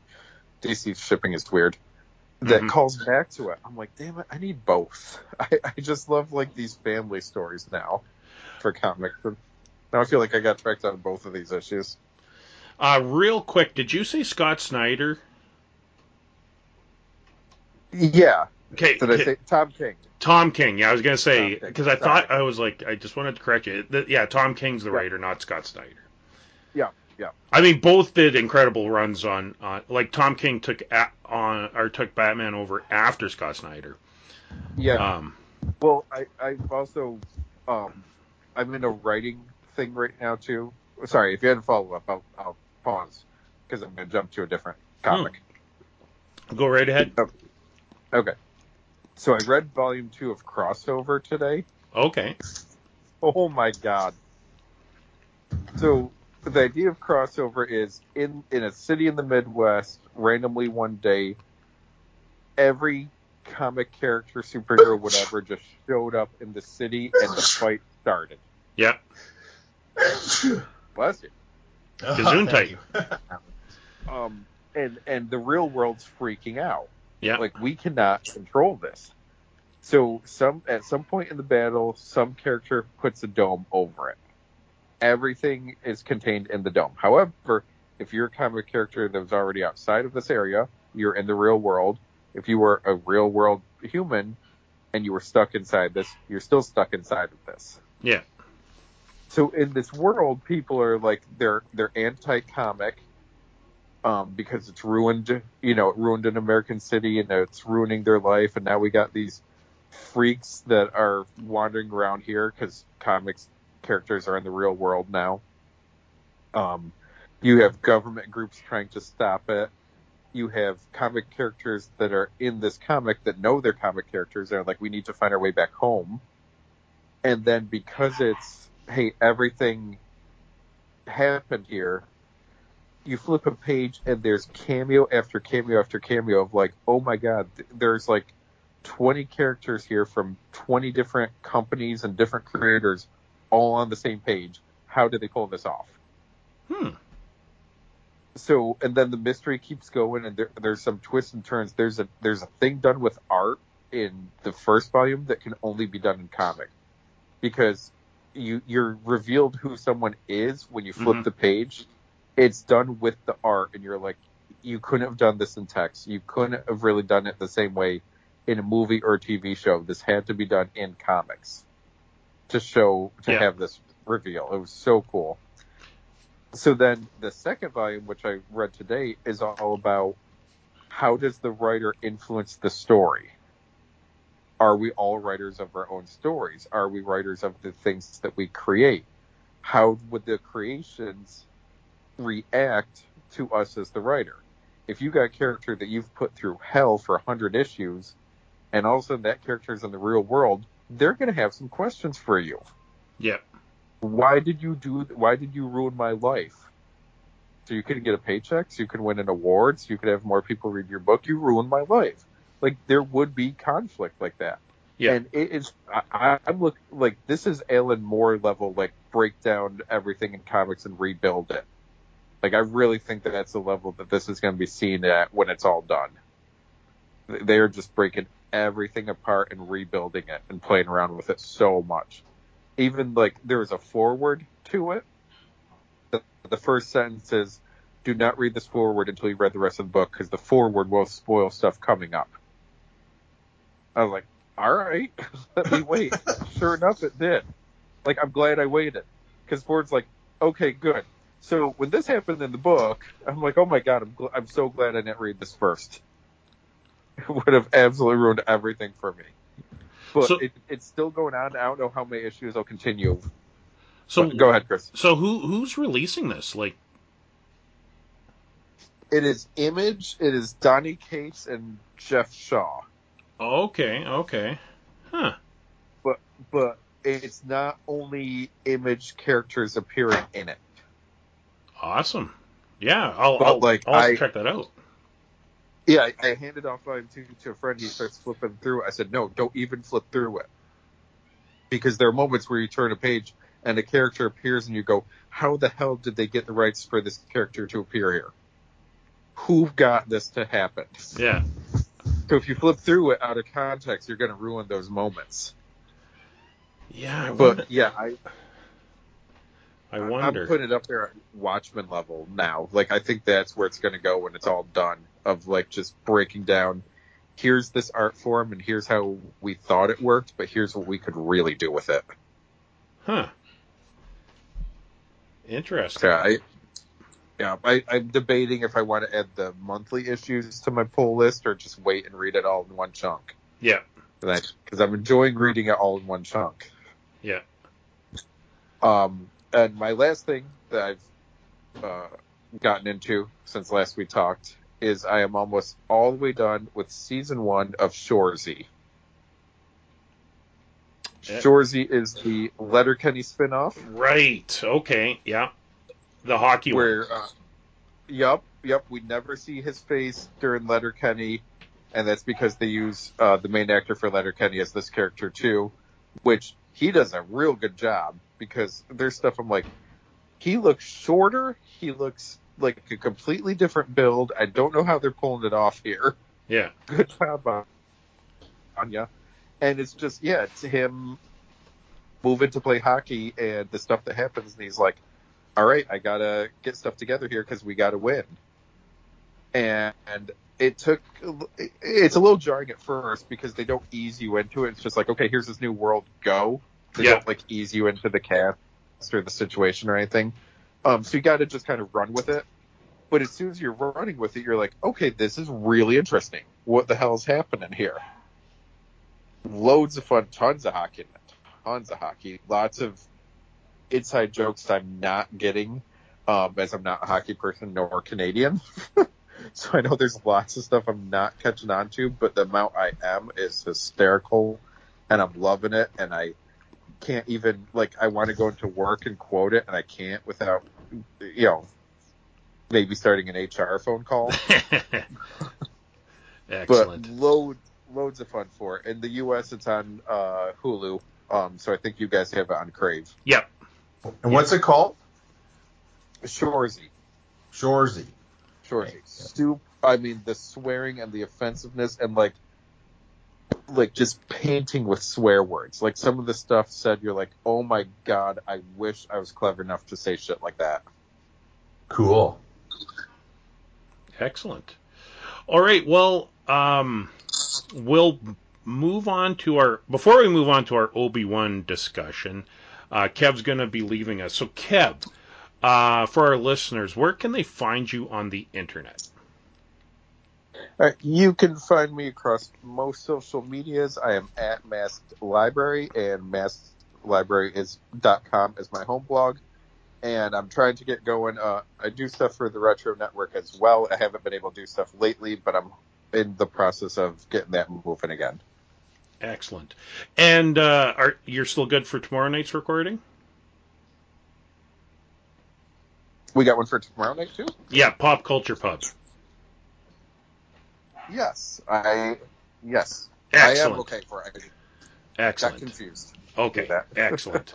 So yeah, you can listen to Kevin uh, later this week on the Pop Culture Pub podcast. So Kevin, thanks for uh, for coming on tonight. Thank you. I'll talk to you guys later. Okay. Take Have care, man. evening. Hey, see you guys. All right, Ragnar. Um, it's just you and me, and we're talking about Obi Wan. Um, so first off, I can- Ragnar. I- well, I can sum it up in three words. okay, go ahead. It's fucking awesome. Excellent. And and you said you just finished the last episode just prior to recording. Yeah. Um, Yeah. all right, so uh, uh, let's hear what you have to have to say there, Ragnar. I'm very interested Well- to, to find out what you think. Okay. First, I'll get the quibbles out of the way. Okay. I really like Ewan McGregor as an actor. Mm-hmm. He still doesn't look like Alec Guinness enough for me. The the events of this mo- of this show are set what five years, six years, Uh, I I want to say ten, years? nine or Luke- ten. Luke Skywalker's supposed to be twenty when Star Wars starts. He's supposed to be nineteen.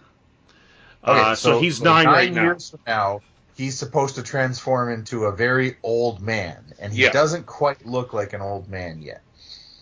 It's a minor quibble. They're trying to also provide continuity to the character that we've seen in the prequels and Yep. the Clone Wars and so on. So overall, I think they've done well. But it's hard to believe watching the show that he's going to turn into Alec Guinness in nine years. Like Alec Guinness's Obi Wan is an old man, Yep. and Ewan McGregor's Obi Wan is worn down, but he's not an old man yet. Yeah. Anyways, it's a fairly minor quibble. Um, and then my other quibble is with um, the third sister, who, of course, Mhm. Obviously, this is full of spoilers. If you have not seen the show, you should definitely not Yeah. listen Yeah, any further. definitely tune out. Yeah, spoiler warning. Um, so she ends up becoming the Grand Inquisitor briefly, and then I did like I thought her character was so evil it was unbelievable. So when the twist came out that she was still a bad guy but was trying to kill Darth Vader, I'm like that's why she was so evil. She was extra evil trying to hide the fact of what she was really doing yeah, that was awesome. And I was like, wow. Because I, I had done a tangent about, like, this character's unbelievable. She's too evil. So that was amazing because I'm like, wow, they made me go back on my own words. I love it. However, I still find it weird that when her first plan goes south to kill Darth Vader, that she immediately decides the next best thing is to kill his child that it was a little tenuous if she even understood that was his child yeah, and he doesn't know that it's his child so like i didn't quite think her logic made any sense there yeah. It it completely didn't make any sense. I I totally agree because it's like she's mad at Vader for killing kids and Yeah, almost and- killing and her. destroying, destroying her life So her solution is to kill a is to kill a kid. You know, it's like what? Like that doesn't make any sense. It didn't make it didn't make sense and that part wasn't believable Yeah, However, I did like how they did it all so that Luke never saw her or the lightsaber or anything. He thought it was Yeah. a Tusken Raider, and he would have spent the rest of his life thinking, man, those Tusken Raiders are scary and they're pretty dangerous, and you got to be careful around them. Yeah. And that was awesome. So that part I thought was very well done. I thought Uncle Owen and Aunt Beru were stellar. Like they even look like they're going to turn into the the actors from the yeah, 1978 movie. Like it was the casting on them is incredible. Um, but yeah, but basically my my single biggest quibble was just you wanted to kill Darth Vader, and when that didn't work out because he's so insanely powerful, then you decide to go kill what may or may not be his child that he probably doesn't know about. Like if her plan was, I'm going to kidnap the kid and take the kid to Darth Vader and then murder the kid in front of Darth Vader, I'd be like, well, that's pretty sick, but I get it. But it was like, no, I'm just going to find his kid and kill it. Like, that's not a good plan. He'll never even know. yeah, and yeah, I don't know. Like, and I guess in real life, things don't always make sense. Um, Yeah. Yeah, maybe know. she was supposed to just be so overcome with emotions she wasn't thinking clearly. I don't know. yeah, and with PTSD, like she definitely had that. Um, Oh yeah. but yeah, there are some things that yeah, yeah I kind of just scratched my head at. Like one, like the one thing that bothered me, like there there's definitely some issues with the writing. Um, Yeah. But how come everyone can survive a lightsaber to the gut now? Like Yeah, Re- that like Reva survives twice. The grand, like I mean, the Grand Inquisitor, I'll give him credit. He's an alien. You know, maybe his physiology we don't know, but you know, Qui Gon gets stabbed and with a that lightsaber. Was awesome though. When Yeah. he got stabbed, and you're like, wow, that guy was pointless and kind of lame. And then when he came back, you're like, whoa, Well, when that was awesome. Well, like a lot of a lot of Star Wars fans were like up in arms because he shows up in Rebels, right? And know, and he was so scary in Rebels, and in the the first episode of Obi Wan, he was kind of lame. yeah, like But yeah, and when he reappeared, he was much closer to the version of him we'd seen in Rebels. Yeah. But yet, yeah, it it, it just kind of drove me nuts. Like, why does Qui Gon die in Phantom Menace when he gets a lightsaber to the gut, but yet these guys survive? Like, yeah, re- like, Reva not dying, I also didn't believe, and I also didn't believe that Darth Vader would leave her half dead. yeah, like yeah, literally. At like, that point, he would have been so upset, like so pissed off at her, he would have killed her and then like killed her a second time. Yeah, because it was like what on episode three, like he literally, you know, used the force to snap a kid's neck, Yeah. you know, and, and he leaves her to live. Like it's like, eh, I don't It think like, so. well, of course she's gonna come back and try to kill you. Like I thought that was stupid. And and like one thing with the writing, uh, something else that bothered me, because like with Reva, it's like at the end I was expecting Obi Wan to kill her, because it's like And and I would have that would have been a much better ending. yeah, because it's like Like- she you- You know the way the way he killed um, Darth Maul in Rebels, where it was like really short, It was really fast, but very emotionally powerful. It should have been like that. yeah it, it, it was Okay, the almost like a, an act of mercy. sight. You're you're a threat. I have to put you down. Yeah, exactly. And the fact And he that could have even been, and he could have even been sad about doing it. Like I don't really want to do this, but I know that I have to. And I don't understand what Disney's trying to do there because it's like, are they trying to redeem her? Like she's she's literally a murderer. You, she cannot think she cannot be redeemed. She she was I can only assume that they will be making a second season and that and that they're going to try to redeem her somehow. that or she's going to show up on one of the other shows like Andor or one of those. Yeah. Um, You know, maybe she sacrifices herself for a greater good. But I mean, she's So- literally, she's literally a murderer. You know, it's like, eh, you know, yeah. I, I, I kind of had an issue with that in the same way I had an issue in Rise of Skywalker when they were trying to make Kylo Ren be a good guy at the end, and it's like, no, oh, I hated that so much. like he I he hated that. he literally helped commit genocide in the Force Awakens. He cannot be redeemed. He's evil. Yeah. Yeah, But- we, and I'm like, we've already seen the redemption arc with Darth Vader. We don't need this again. Well, not Have to, him be have him be evil and stay evil would be so much more interesting than oh well maybe there's a little part of him that's still good. well, and that's the thing. Like like let you know for the sake of argument, let, let let's say Darth Vader survived at the end of Return of the Jedi. Do you think he'd be sitting there rocking out with the Ewoks? No. He'd be under arrest for war crimes. Like, you know, he did Yeah. terrible things. Like, you know, you Oh, don't you don't so just get a pass. So I I didn't like that Obi Wan just let her go. Um, No, and basically, was- yeah, was basically telling her that she's a good person now. It's like, no, she's evil, man.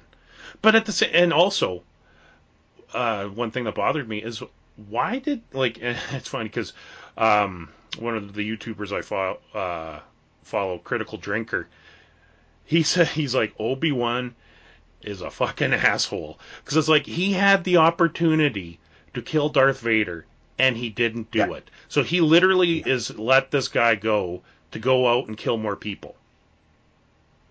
You know, yeah, I thought that was and and again, I thought that was stupid too. yeah, like I mean that just falls they to the writing. easily just ended the fight differently so that he just didn't get the opportunity to kill him. Exactly. Like you know, like if if uh, you know, even though like Vader said, I'm going by myself.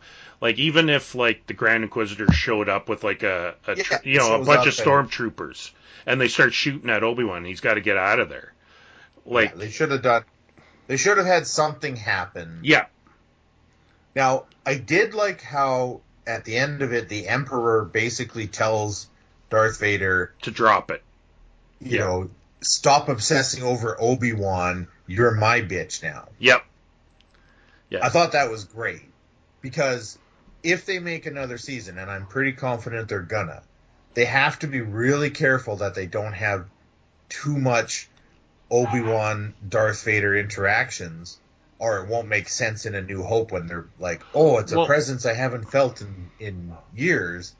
If it's only been two years, it won't have that same impact. So they there's only so much that they can do there, and I think they kind of pushed most of that as far as they realistically can. Yeah, I I agree. I hope like honestly, like one thing I will say about Disney Star Wars that is very good is they have done a phenomenal job with Darth Vader. Like that scene in Oh. Rogue One, it's like, yes, this is what I want to see. And And and this hi- Darth Vader was as badass, if not more badass than that one. So yeah, like for for me, like honestly, if they do a second season of Obi Wan, I hope Vader's not in it, uh, Yeah, because he's I not because you can have him show up on Andor or other other shows as Darth Vader, and and you can see him you know, breaking out the lightsaber, kicking ass. You could show the Inquisitors.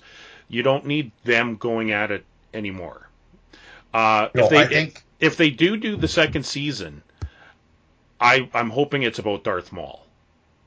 Like I'm hoping. or or it could be about the Inquisitors and and Obi Wan could easily get dragged into something where he has to face off with all the Inquisitors because Yeah. in the actual films, the original trilogy, there's no Inquisitors. There's no, mention of them. They don't exist.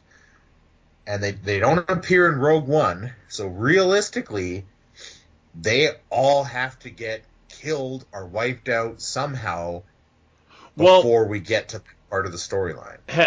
you. I don't think they just get retired and, and oh, okay, your work here is done. Um, go be Well- a farmer somewhere. Oh well, That seems pretty unlikely. have you haven't finished Rebels? Oh yeah, I finished Rebels. Because I was gonna say in Rebels they get like they're killed. They get killed. In Or that. were they all killed? Yep. Oh, maybe I okay. Maybe I Because Darth Maul takes out. Yeah, Darth Maul takes out uh, the. Oh, that's right. Yeah. So and Yeah. and then the Grand Inquisitor ends up you know he ends up falling off that bridge or whatever and dying and he comes back as That's like a. Force Oh, ghost okay. later on. So okay, I just got my timelines mixed up. A little Yeah. bit. The the only thing with the Darth Maul, like 'cause like I said, like I would love them to bring Darth Maul back because in the Solo movie they showed him back in live action. Yeah, I know, and he and he was he was gonna. They were setting him up to be like this new crime lord problem, Yeah, and so then they never did anything with that. so I mean there there's more you could do, but I you know because they got to introduce the character of Ezra Bridger and all that kind of stuff. Like could still end season two of Kenobi with that final battle that we saw in Rebels between them. Yeah, only live action, and I think that would be amazing. That would be so awesome. yeah.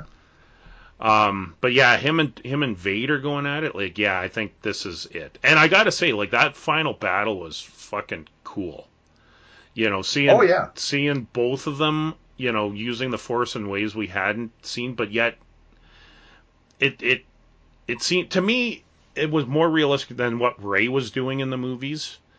Um, Oh man, I don't. I don't even want to talk about those new movies. They Yeah. sucked. yeah, yeah. But um, no, I'm glad you liked Obi Wan because um, it's a, I, I'm finding it's a little divisive with some people. Uh, you, they don't like it, uh, but I thought it was I thought it was fine. I mean, like I said, there was some issues with the writing that I think could have been better. Um, like for example, another thing too is the beginning of the final episode when they're you know being chased by the Death Star, and Obi Wan, you know, like their plan is he he escapes and they Yeah. and he knows Vader will go after him and leave the ship behind. But I'm like, but wouldn't Vader like send some Tie fighters after that other ship? Yeah, like you think at least he'd be like, "Well, you guys go do that. I'll take care of this thing." yeah, yeah, like I would, you know, Yeah, the, was- my only complaint, you know, aside from that, was I was hoping we'd see Vader, you know, like when he lands on the planet, would be in his Tie fighter. Um, Yeah. kind of like the same way Moff Gideon showed up in the end of season one. Like that was so badass when Moff Gideon lands his Tie fighter. I was like, holy shit, this this guy's awesome. But I'm um, but I yeah, what they what they've been doing with with Darth Vader is just it's so awesome. Like they did such a great job, and I love um, you know having Hayden Christensen back, and I and I love that you know when when he's like you know you you know you didn't kill Anakin, I killed Anakin. I was like, holy shit, man, that was pretty powerful. That was pretty powerful. Yeah. Um, I love that part when Darth Vader shows up and the ship is trying to depart and he just grabs it with the Force. Yeah. I was like, holy shit, that was awesome. Yep. Um, my, I guess another quibble I had was I really thought Qui Gon was going to show up for much more time than he did. Yeah. Me too. I mean, I, it, I really thought Qui Gon was going to appear in several episodes as a Force ghost or Yoda. yeah. because Kenobi and Yoda had quite a connection. And uh, yes, it was cool that he showed up at the end, but it was almost like a joke. Like it was almost like a punchline kind of thing.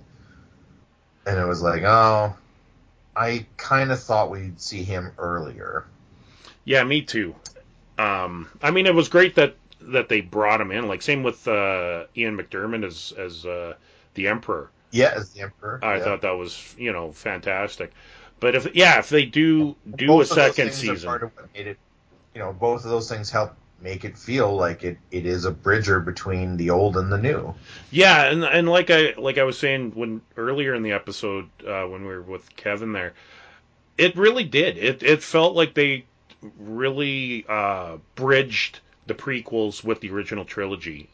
Um, you know, like I I got vibes from from uh, both of them. Yep. Um, Um, the little girl who played Leia was incredible, yep, I I liked her. Yep. And I thought she got the character of Leia and the spirit of Leia down very well. I bought it completely. I didn't really think the kid who played Luke looked like he was gonna grow up to become Mark Hamill, but uh, maybe they cast him based on pictures of Mark Hamill as a kid. I don't know. Well, and uh, you know, it's kind of like He, he also didn't have that much of a part in it. Yeah. so. But it's it's like what you're saying about Obi Wan, and then also with Beru and Owen. You know, like they they really you know hit a wall uh, in, in the ten years between, um, and maybe you know may, you know life life on Tatooine is hard.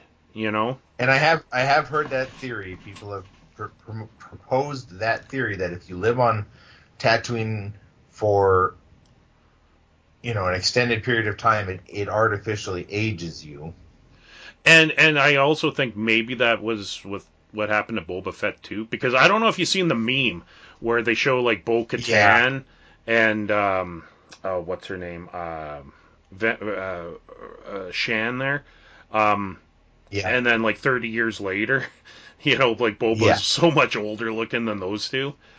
Um, but yeah, I mean, he, ha- I have heard that. Yeah. Um, I love that there was a little cameo of a clone trooper yes, played played by by Temuera. yep, Uh, I thought that was awesome, and I I I have a really strong suspicion we're going to see Temuera playing a, a clone or perhaps several clones over the next couple of of episodes, like um series that come out. hmm I'm and I, who knows, like anything could happen, but I feel like the Ahsoka show is gonna feature a whole pile of the cast from Rebels brought but on the big screen, you know, I'm hoping so. brought to real life. Yep.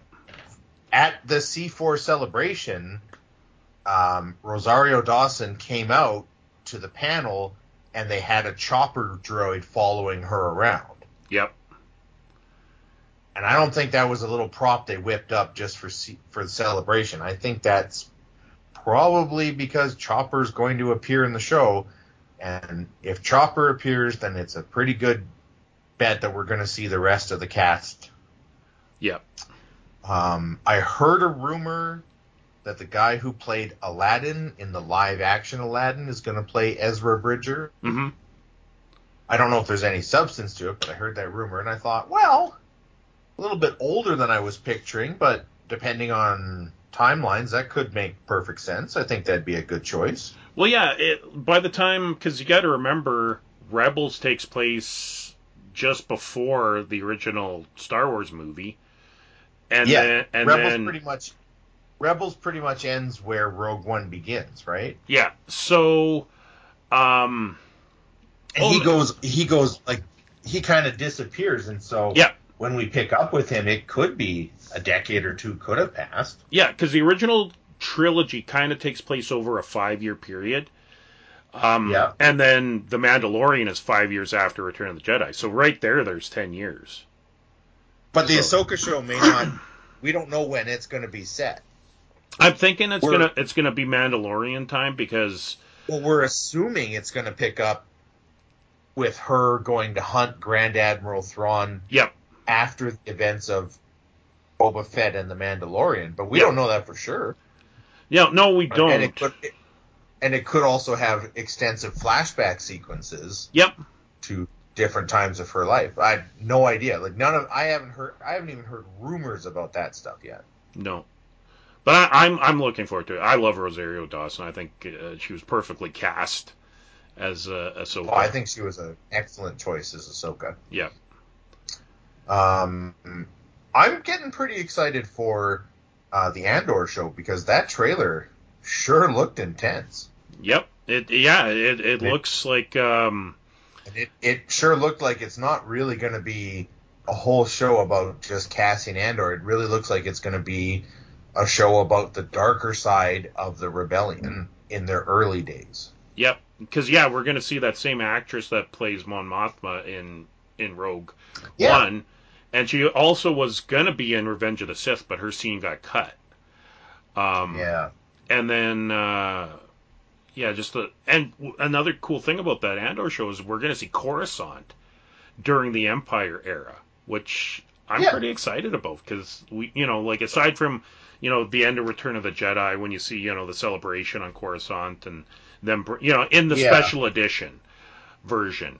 Uh, aside from that, we don't see Coruscant in in the original trilogy, so you know, I'm kind of you know, like we saw a little bit of it in Obi Wan, but I mean that's that was during the Clone Wars Yeah. era.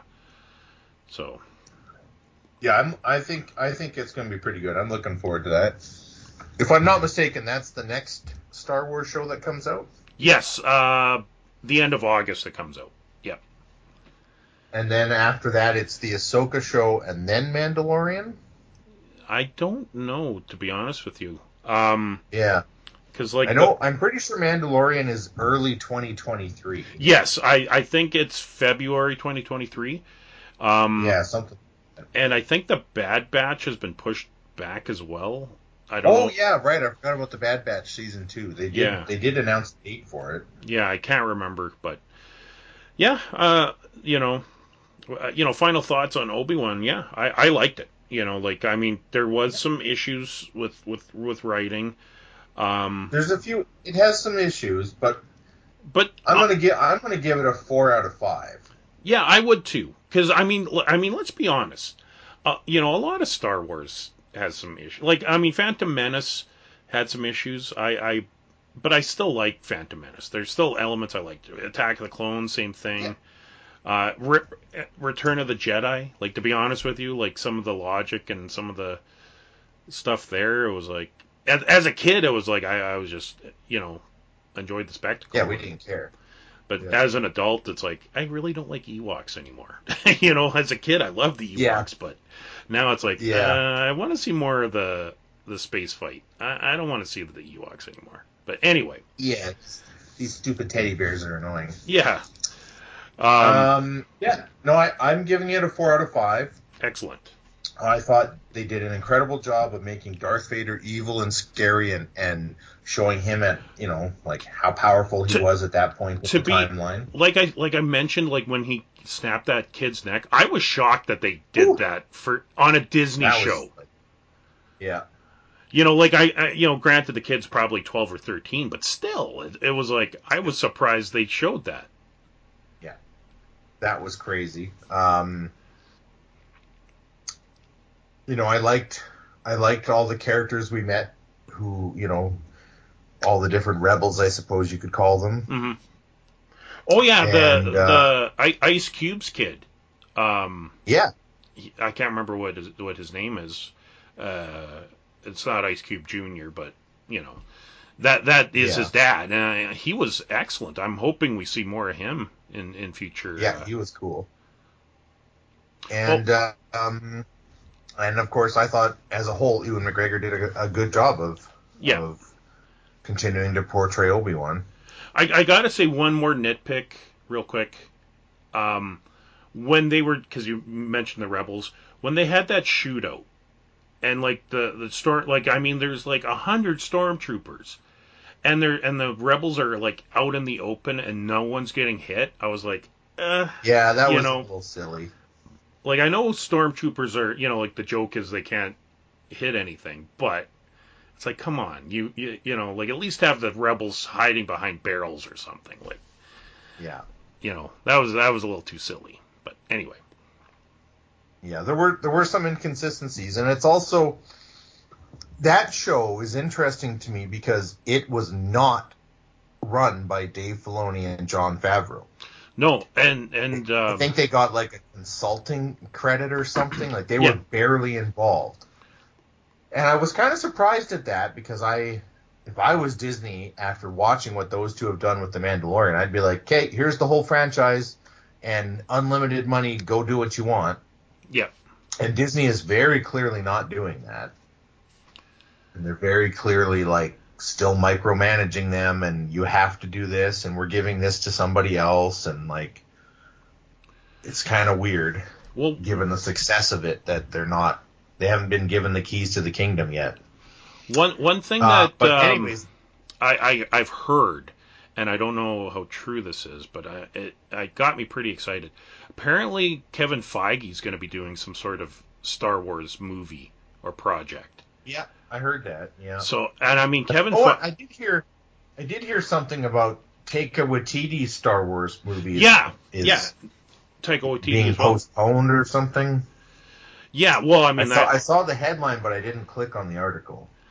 he has a show uh, about pirates. Yeah, it's awesome. Yeah, I got gay pirates. It was great. I got to watch that show because I I see you know clips of it and I'm like, I think I would like this show. Like he's awesome. Well, he so it's not it's not his show. He's just in it. He's Oh, okay. in it. oh, he didn't okay. write it or direct it. I think he produced it, but he he attaches his name as producer to basically any project that he likes so that it'll get greenlit. Like he attached his name as a producer to the show Rez Dogs on on um, Disney. He's not in it. He's not involved with it. But he, Yeah. he said if you put my name on it, you'll get a rubber stamp and they'll they'll let you make this show. And if you don't put my name on it, it'll never get made. Yeah. So he does he does that a lot. But on this show, he's he portrays the pirate Blackbeard, Okay. and it's excellent. Um, it's a great show. I I loved it. It was a ton of fun, and I went it, went into it not knowing much about it, so I was able to just enjoy the ride that it takes. Yeah. Um, Yeah. and it kind of blew up. It was kind of a show that they put out, not really sure what it was going to do, and then it kind of blew up and got really popular, and everyone liked it. Uh, What's it called again? I can't remember. Um, Our flag means death. Yeah. Right. Yes. Yeah. I'm. That is that is also on my list of a billion things I got to watch. But yeah. Oh yeah, it's great. And um, the guy who played Hodor in Game of Thrones is in it. Right. Yeah. I remember. s- He- he's not a well. He's part of the main cast, but he's he's not like the story does not center around him. But, Excellent. Yeah, like, I was watching it. I'm like, hey, they got Hodor in this thing. Yeah. Yeah, I love Taika Waititi, and yeah, yeah. Getting back to the Star Wars thing, like, yeah, Kevin Feige, like, you know, I oh, if they could get the Russo brothers to do a Star Wars trilogy, I mean, boom, done. Like, it would be, it'd be so good. Even not even a trilogy, even if they could do a couple movies, you know, and get well, I'm I gotta I gotta say, I'm pretty happy with where Star Wars is at right now, where they're not making any movies that are coming out in the near future, anyways. Yeah. And they're just focusing on the TV because the the television shows have such high production values, Mhm. and they are able to bring in or cast members from the films. They're just like watching the movies, but in you know, but there's more of it really. Like if you think about it, a season of The Mandalorian is what six hours of content, and if Yep. they made a movie, it would be two, maybe three hours. So I'm really liking it because the television format, especially streaming where there's really no time constraints, allows them to just tell more of a story and they have the production values that there's not a difference in quality between the TV show and the movies. Yeah. So I'm sure they will make more movies, but I'm perfectly happy if they just keep making TV shows because even Bo- Boba Fett, that was the worst one, well, it was still good. Yeah. Well, the only the only thing is like It just wasn't. It just wasn't as good as the couple that had come before it. Yeah, but um i mean eventually like the movies are gonna be gonna be a thing uh like i agree i love i love what they're doing for television but disney you know They're they want Oh, they, sure they they want to make money. You know. Well, yeah, I don't. I think we're we're gonna see a. I think we're gonna see a shift. We've already seen it starting. I I would be very surprised if ten years from now there's still movie theaters and big movies and it's still a thing because like look, even look at something like Doctor Strange in the Multiverse of Madness. Mhm. I believe it set a record for box office on its opening weekend. Yep. But it wasn't even in theaters for like a month and it was already like being pulled. Like if you can already watch it on Disney Plus. For free. Well, I guess you subscribe to Yeah. Disney Plus, but Well, like I I- so. yeah, like I, I I went to click on it because I was like, obviously they're gonna, you know, you're gonna have to pay to watch it, right? Like it, it can't be free yet, and it was free. I was like, w- wow, like you know, like uh, I think I think I think the trend before the pandemic hit, the trend was movie theaters were seeing fewer people attending. yeah. And and then the pandemic hit and then of course in some cases there were literally no people attending. yeah, And my understanding of box office numbers that I've been hearing is that it's not it's not back to where it used to be, and I don't think it ever will be. I think people have gotten very content to watch content in their own homes. And I mean, almost everyone I know has a, you know, compared to what we had as a kid, has a mm-hmm. ginormous TV. yep, And I think you're going to see a shift over the next decade where some theaters won't even exist. And it'll be you just pay a certain fee. It probably won't be 30 bucks. It'll probably be like 5 or 10 bucks. And you can watch the movie when it comes out at home on your own television. yeah, I, I think it's I think it's shifting that way and I think the shift is already well underway. So I would be surprised if if Disney builds out a plan that lasts 10 years to be putting movies out. I think they're going to be shifting more and more to uh, content that streams. Yep. Yeah. No, I definitely uh, think that is a strong possibility, especially if uh, yeah, you know, we get a resurgence in uh, COVID. Well, and that could happen. We could get things could get messed up again with this this pandemic. I here in Saskatchewan, it's hard to believe that they don't re- they they don't report COVID numbers. They don't report COVID Yeah. deaths, and you don't have to wear a mask anywhere, even on the bus, like public transit. You don't have to wear a mask. yeah, same with same Like, with it's, Alberta. it's pretty much over. Like yeah, it just doesn't seem to be a part of daily life here, anyways. yeah, And I really, even if the cases spike, I just can't see them bringing back restrictions. yeah. I, I just don't see it happening. I think it's done. Well, fingers crossed. I I, think- hope so. I think the, especially for the conservative governments, they're just like, we're not doing that again ever. Like, I, I would, I would actually suspect if we had another disease that ran rampant on this, on the scale that COVID did, that we wouldn't shut down. And that people of our generation would be like, no, man, we're not doing that. We did that once. We're not doing that again. Yeah. Um. So, quick tangent. Speaking of Saskatchewan, I am now a Rough Riders fan. Oh, Uh, well, Yeah. the th- like you know like when cancel culture was you know running rampant there, and it still is. Uh, my beloved Edmonton Eskimos were canceled. You know, like they, you know, even though they had been a franchise for over a hundred years, apparently somewhere along the, you know, for some people the word Eskimos is offensive. Nobody, nobody I've talked to is offended by it, and like I'm part native. Um, nobody seems to be offended by it, but apparently, you know, because now we live in a society where, you know, a cer- you know, a f- you know, the the few people are the one instead of voting, you know, the majority decides. It's like a few people that decide what's what's right and what's wrong for the rest of us. So anyway, the Edmonton Eskimos had to, you know, they gave in to the cancel culture mentality and were like, okay, well, you know, it is offensive and and we're gonna be you know call ourselves something else. And then they changed the Edmonton Elks. And I mean it, they've been cursed ever since. Like like they, they they just suck. Like they are not playing well.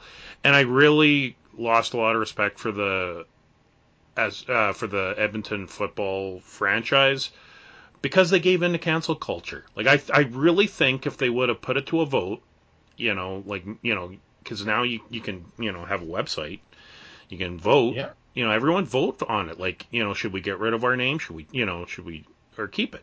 I think most people would have said keep it. Um, because it's not an offensive term. Like, I don't, un- you know, I don't understand why people think that, you know, the term Eskimos is offensive. I, I don't think that's offensive. Um, so I, I just lost all respect for, for Edmonton's football uh, uh, club, and um, I was like, you know, I've always, you know, Saskatchewan's always been like my second favorite team. Um, so I'm like, you know what, I'm gonna get behind cheering for the Rough Riders because I, I just can't, you know, I'm, I'm so fed up with with what they did in Edmonton. Um, and so much so that like they won't even talk about you know they won't even say the term the name eskimos when they talk about them in the past tense um, you know, they just refer to them, you know, especially if you're watching the news and stuff. Oh, the the Edmonton Football Club. It's like, no, they were the Edmonton Eskimos, you know, back then. Like, yeah, you're right. I have heard, I have heard the Edmonton Football Club, and I wasn't and, sure what that was. Yeah, and it's like, why? Why is like first? First of all, like that name, I don't think is racist at all. Um, and and also, the Edmonton. Uh, Eskimos have always been very uh, inclusive. Like, I mean, you know, some of our greatest stars were from other cultures. You know, for you know, for uh, for example, uh, Gizmo Williams. You know, arguably one of the best uh, receivers um, for the Edmonton Eskimos. Um, and uh, Normie Kwong, he was uh, the lieutenant governor of Alberta, and you know, he was an Edmonton Eskimo. Um, Mhm. So yeah, and I mean he played back in the fifties. Um, so like this idea that you know they're you know some sort of like racist team like that that's not that it never was, and the term's not racist. So I I don't know. I I just gave up, and. Um, you know, I was like, you know what? I'm gonna just cheer for the Rough Riders, you know. But eventually, someone's gonna be offended by the term Rough Rider, and and uh, you know we'll try and go after that. But I, I, I know Rider Nation won't stand for that. Um, but I just I just lost all respect for that uh, the Edmonton football team Hmm. Over this because Well- we got to stop giving in to cancel culture. Like yes, certain things do need to change. Um, there are people that should be canceled, like you know, like the Harvey Weinstein's of the world, the Kevin Oof, Spacey's yeah. of the world, you, you know, Bill Cosby. You know, like I, Yeah. the Bill Cosby thing really hit me hard because I, I Oh man, that sucked. He was, he was, you know, he was America's dad. Yeah. And I, I, I love the Cosby Show. He was one celebrity I always wanted to meet, and then yeah. when all this came out, um, you know, like obviously the guy's a monster and, and should be canceled. But there's Yeah. things that shouldn't be canceled, you know. Um, and and you know, as, like I said, as as a person who's you know part native, uh, you know, in in Canada, I'm, I'm called Métis. Um, Yeah. Because both my grandmas are, are fully native ladies, or they were. They've unfortunately passed away oh yeah. and they were and they were fans of the Edmonton Eskimos. And never once did Yeah. they say, "Oh, you know that it, I, you know, I feel ashamed that we use that name." No, like they were fans. They were not ashamed of that team. So Hmm. we, you know, we really need to just stop jumping on these bandwagons of canceling things because they might offend somebody. We should find out if they actually do offend somebody. And, Yeah, yeah. And and and and go with what the majority rules.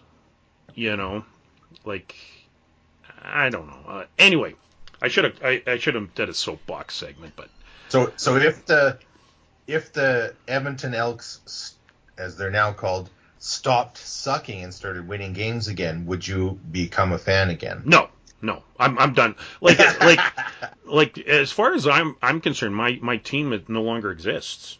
Yeah, they're gone. You know, you know, it'd be I don't know, be like if the the Oilers, you know, changed and became Well, a I- different I'll, team. I'll be honest with you. I feel that way about the Stanley Cup because it's been so long since a Canadian team won. Yep. Even though like like Lord Stanley, correct me if I'm wrong here, but wasn't Lord Stanley like Canadian? Mhm. Yep. And so I'm just like, we should just have our own Canadian league because the Canadian teams, all the good players get traded to the states. As soon as a team here gets good, they never win because all the good players go. Yeah. And watching a bunch of Americans parade around with our trophy just feels kind of weird to me. well, And I'm like, and they, they, you know, does the trophy even mean anything to them? Like, Well, the th- the thing that um, about that, like I, I really do think that uh, there is there's something afoot here. Um, like I really do believe that the NHL like they're they want American teams to win. Um, because that's where the money is, right? Like Well, you know, like, like I, I understand it's a, you know, it's a much bigger market, and I, I get it, but it's just, I don't know, it just feels weird to me. Yeah, and I agree it's frustrating, but the only problem with that is then we would have the CFL NFL situation where Yeah, um, true.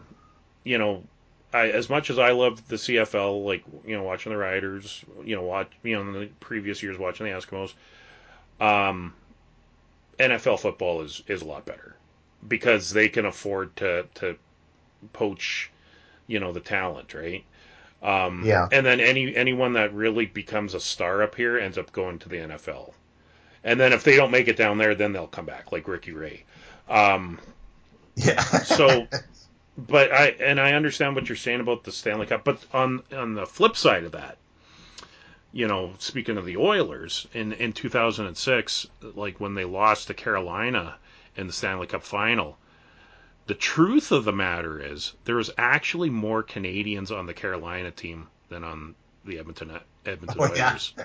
yeah, I suppose. hey. So technically, you know, like so, you know, um, Yeah, you're right because you know the Edmonton Oilers. Well, most of those players don't live in Edmonton, and and by don't live in Edmonton, I mean as soon as their contract's up, they don't live in Edmonton anymore. yeah. You know, they they weren't born in Edmonton. They don't have any connection to it. It's just where they live because that's where they work, and some of them don't even live there.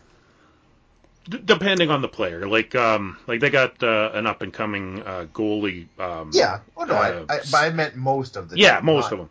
Like there, are, there are a few. like their third you know, string but- goalie Skinner. He's he's an Edmonton native, Yeah, oh yeah, there's Um, some. but I and he might actually like I I, I don't know. He he might uh, get more uh, action in the coming season. Um, but anyway, uh, yeah, I I I yeah, it's it's it's frustrating. I just wish there was more Canadian teams. Um, Well, there's that too. There's not that many. Well, yeah, because like I know Quebec City wants to get a team again, um, but of course they want. Yeah, the NHL is pretty much like, man, we're not interested in expanding Well- expanding in Canada. We're only interested in expanding in the states. Well, they they actually like, one thing with the NHL is they actually would, but um, people have to have you have to have certain things set up. Like for example, like for Winnipeg to get their franchise back, they had to build a new arena. Yeah. Uh, there was no ifs, ands, or buts about it. You want a team, you have to build an arena, and they Yeah. did. Like they they they raised the money and they built an arena. They said they would put a team back in Quebec City, uh, but they have to build an arena. But Quebec wants the Canadian government to build it for them, and it's Right, of like course they- it's like no, you need to raise the funds like they did in Winnipeg.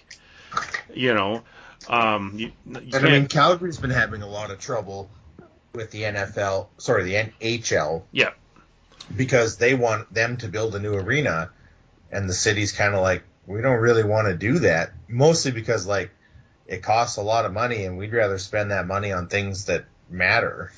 Well, not just that, but I mean, they got every like their arena is in Yeah. Stampede Park, so it's you know Yeah, like so they don't want to build an arena all away. Stampede Park. right? Yeah. Whereas like Edmonton, like it actually worked to their benefit because they moved, they built a new arena downtown, so it actually you know was beneficial Now- to the city of Edmonton. Well, it wasn't. It wasn't. I mean, I mean, not for Northlands, but for yeah. Downtown. First off, you had for a while you had two facilities competing for events, which was weird. The problem with the downtown arena, the arena itself is beautiful. Mhm. It's big, it's beautiful, and I'm not talking about that. But putting it downtown did a bunch of things. Like, there's nowhere to park. They didn't build parking for the arena. mhm. So what little parking there was downtown, when there's an event on, it's all taken. Yeah. And it's incredibly hard and expensive to get anywhere to park. Yeah.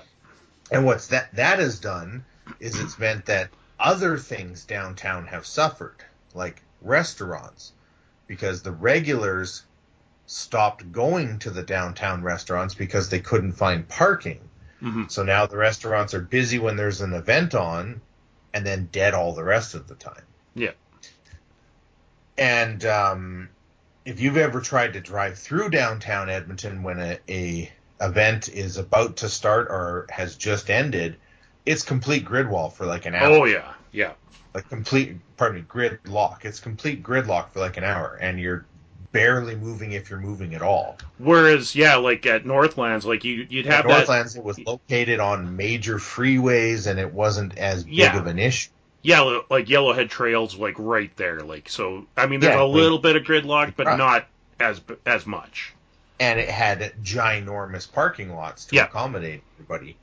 So moving the arena downtown did give Edmonton's downtown an economic boost, but they could have done it a lot more intelligently and and you know instead of just boosting the one thing, they could have boosted all of downtown. Yeah. And the reason I'm passionate about this is because Saskatoon is trying very hard. Saskatoon is the city I live in Mhm. is trying very hard to follow Edmonton's lead and build an arena downtown. And we have an excellent arena on the edge of town, located between a major freeway, like the intersection of a major freeway and a major highway. Yeah. And it has like, I don't know, acres and acres of parking, and it's perfect. Yeah. And they want to build a new arena downtown. There's nothing wrong with our existing arena and the location they're proposing is actually fairly close to my home and would no doubt impact my neighborhood probably negatively Yep. and they're not proposing building any parking or any additional public transit. So we're going to have this huge arena clogging up just north of downtown basically the space between my neighborhood and downtown. And then when there's an event on it'll be complete gridlock. There'll be nowhere to park. It's just going to be an absolute nightmare.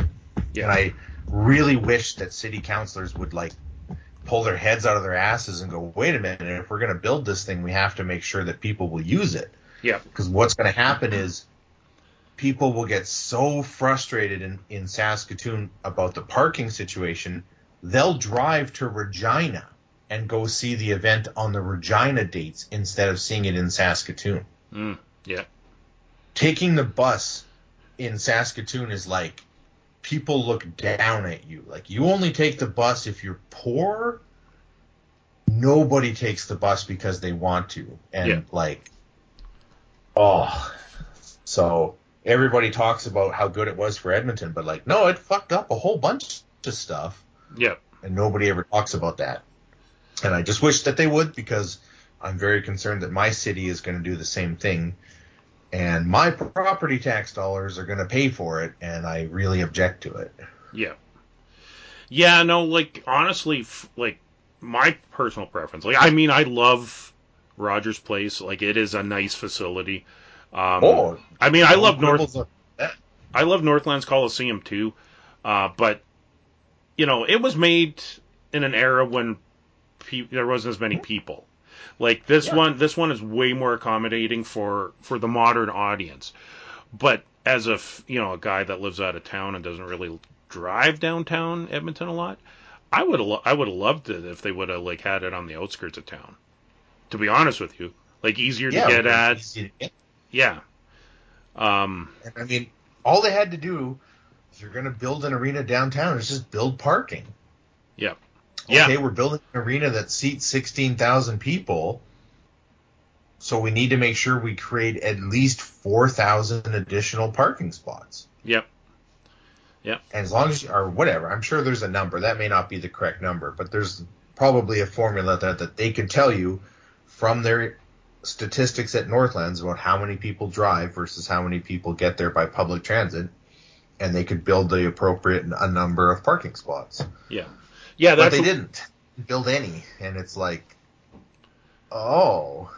Yeah. So and it's that, just a nightmare. Yeah, and that's where Northlands, you know, had the advantage because, I mean, they had lots of parking right there, but they also had, you know, just across the street uh, at the Expo Center. Like, there's tons of Yeah. parking there. Yeah. And And then- then, there's a third lot. There was an overflow lot too. Yep. Yeah, and then you had like, and they made money off those. It was it Yeah. was not cheap to park there, so they made money off it. Yep. So, anyways, I, it, it's just a pet peeve of mine.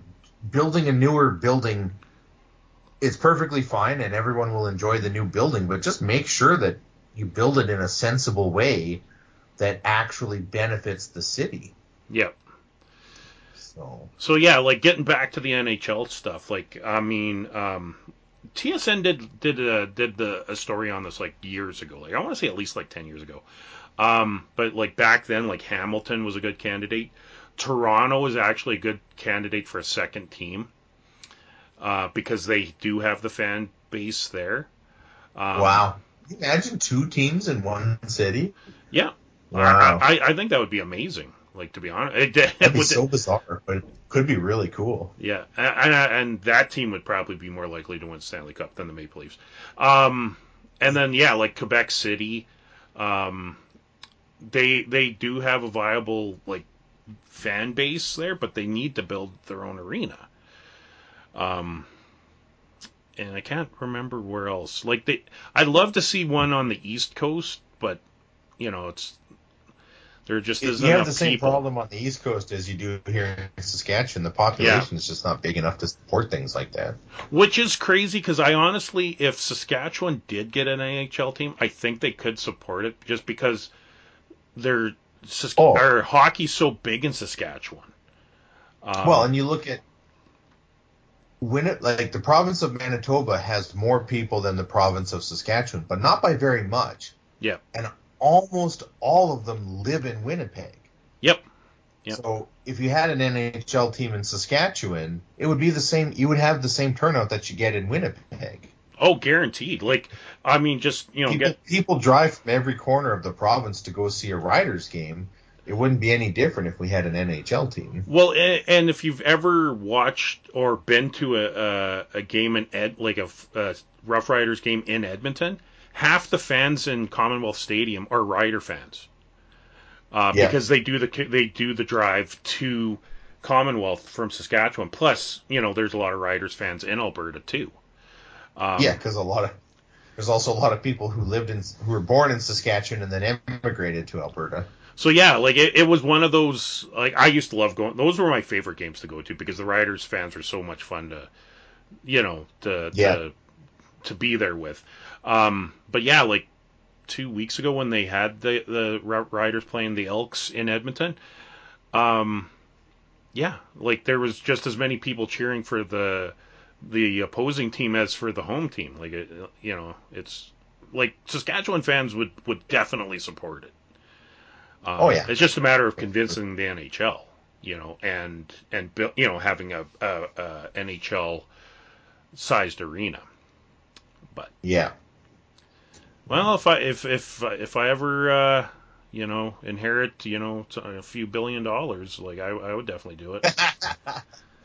you know, maybe maybe I, I, I could be you know related to some you know Saudi you know prince or something. You know, maybe you know. I, you know I get those emails all the time. Yeah, I'm the crown prince of.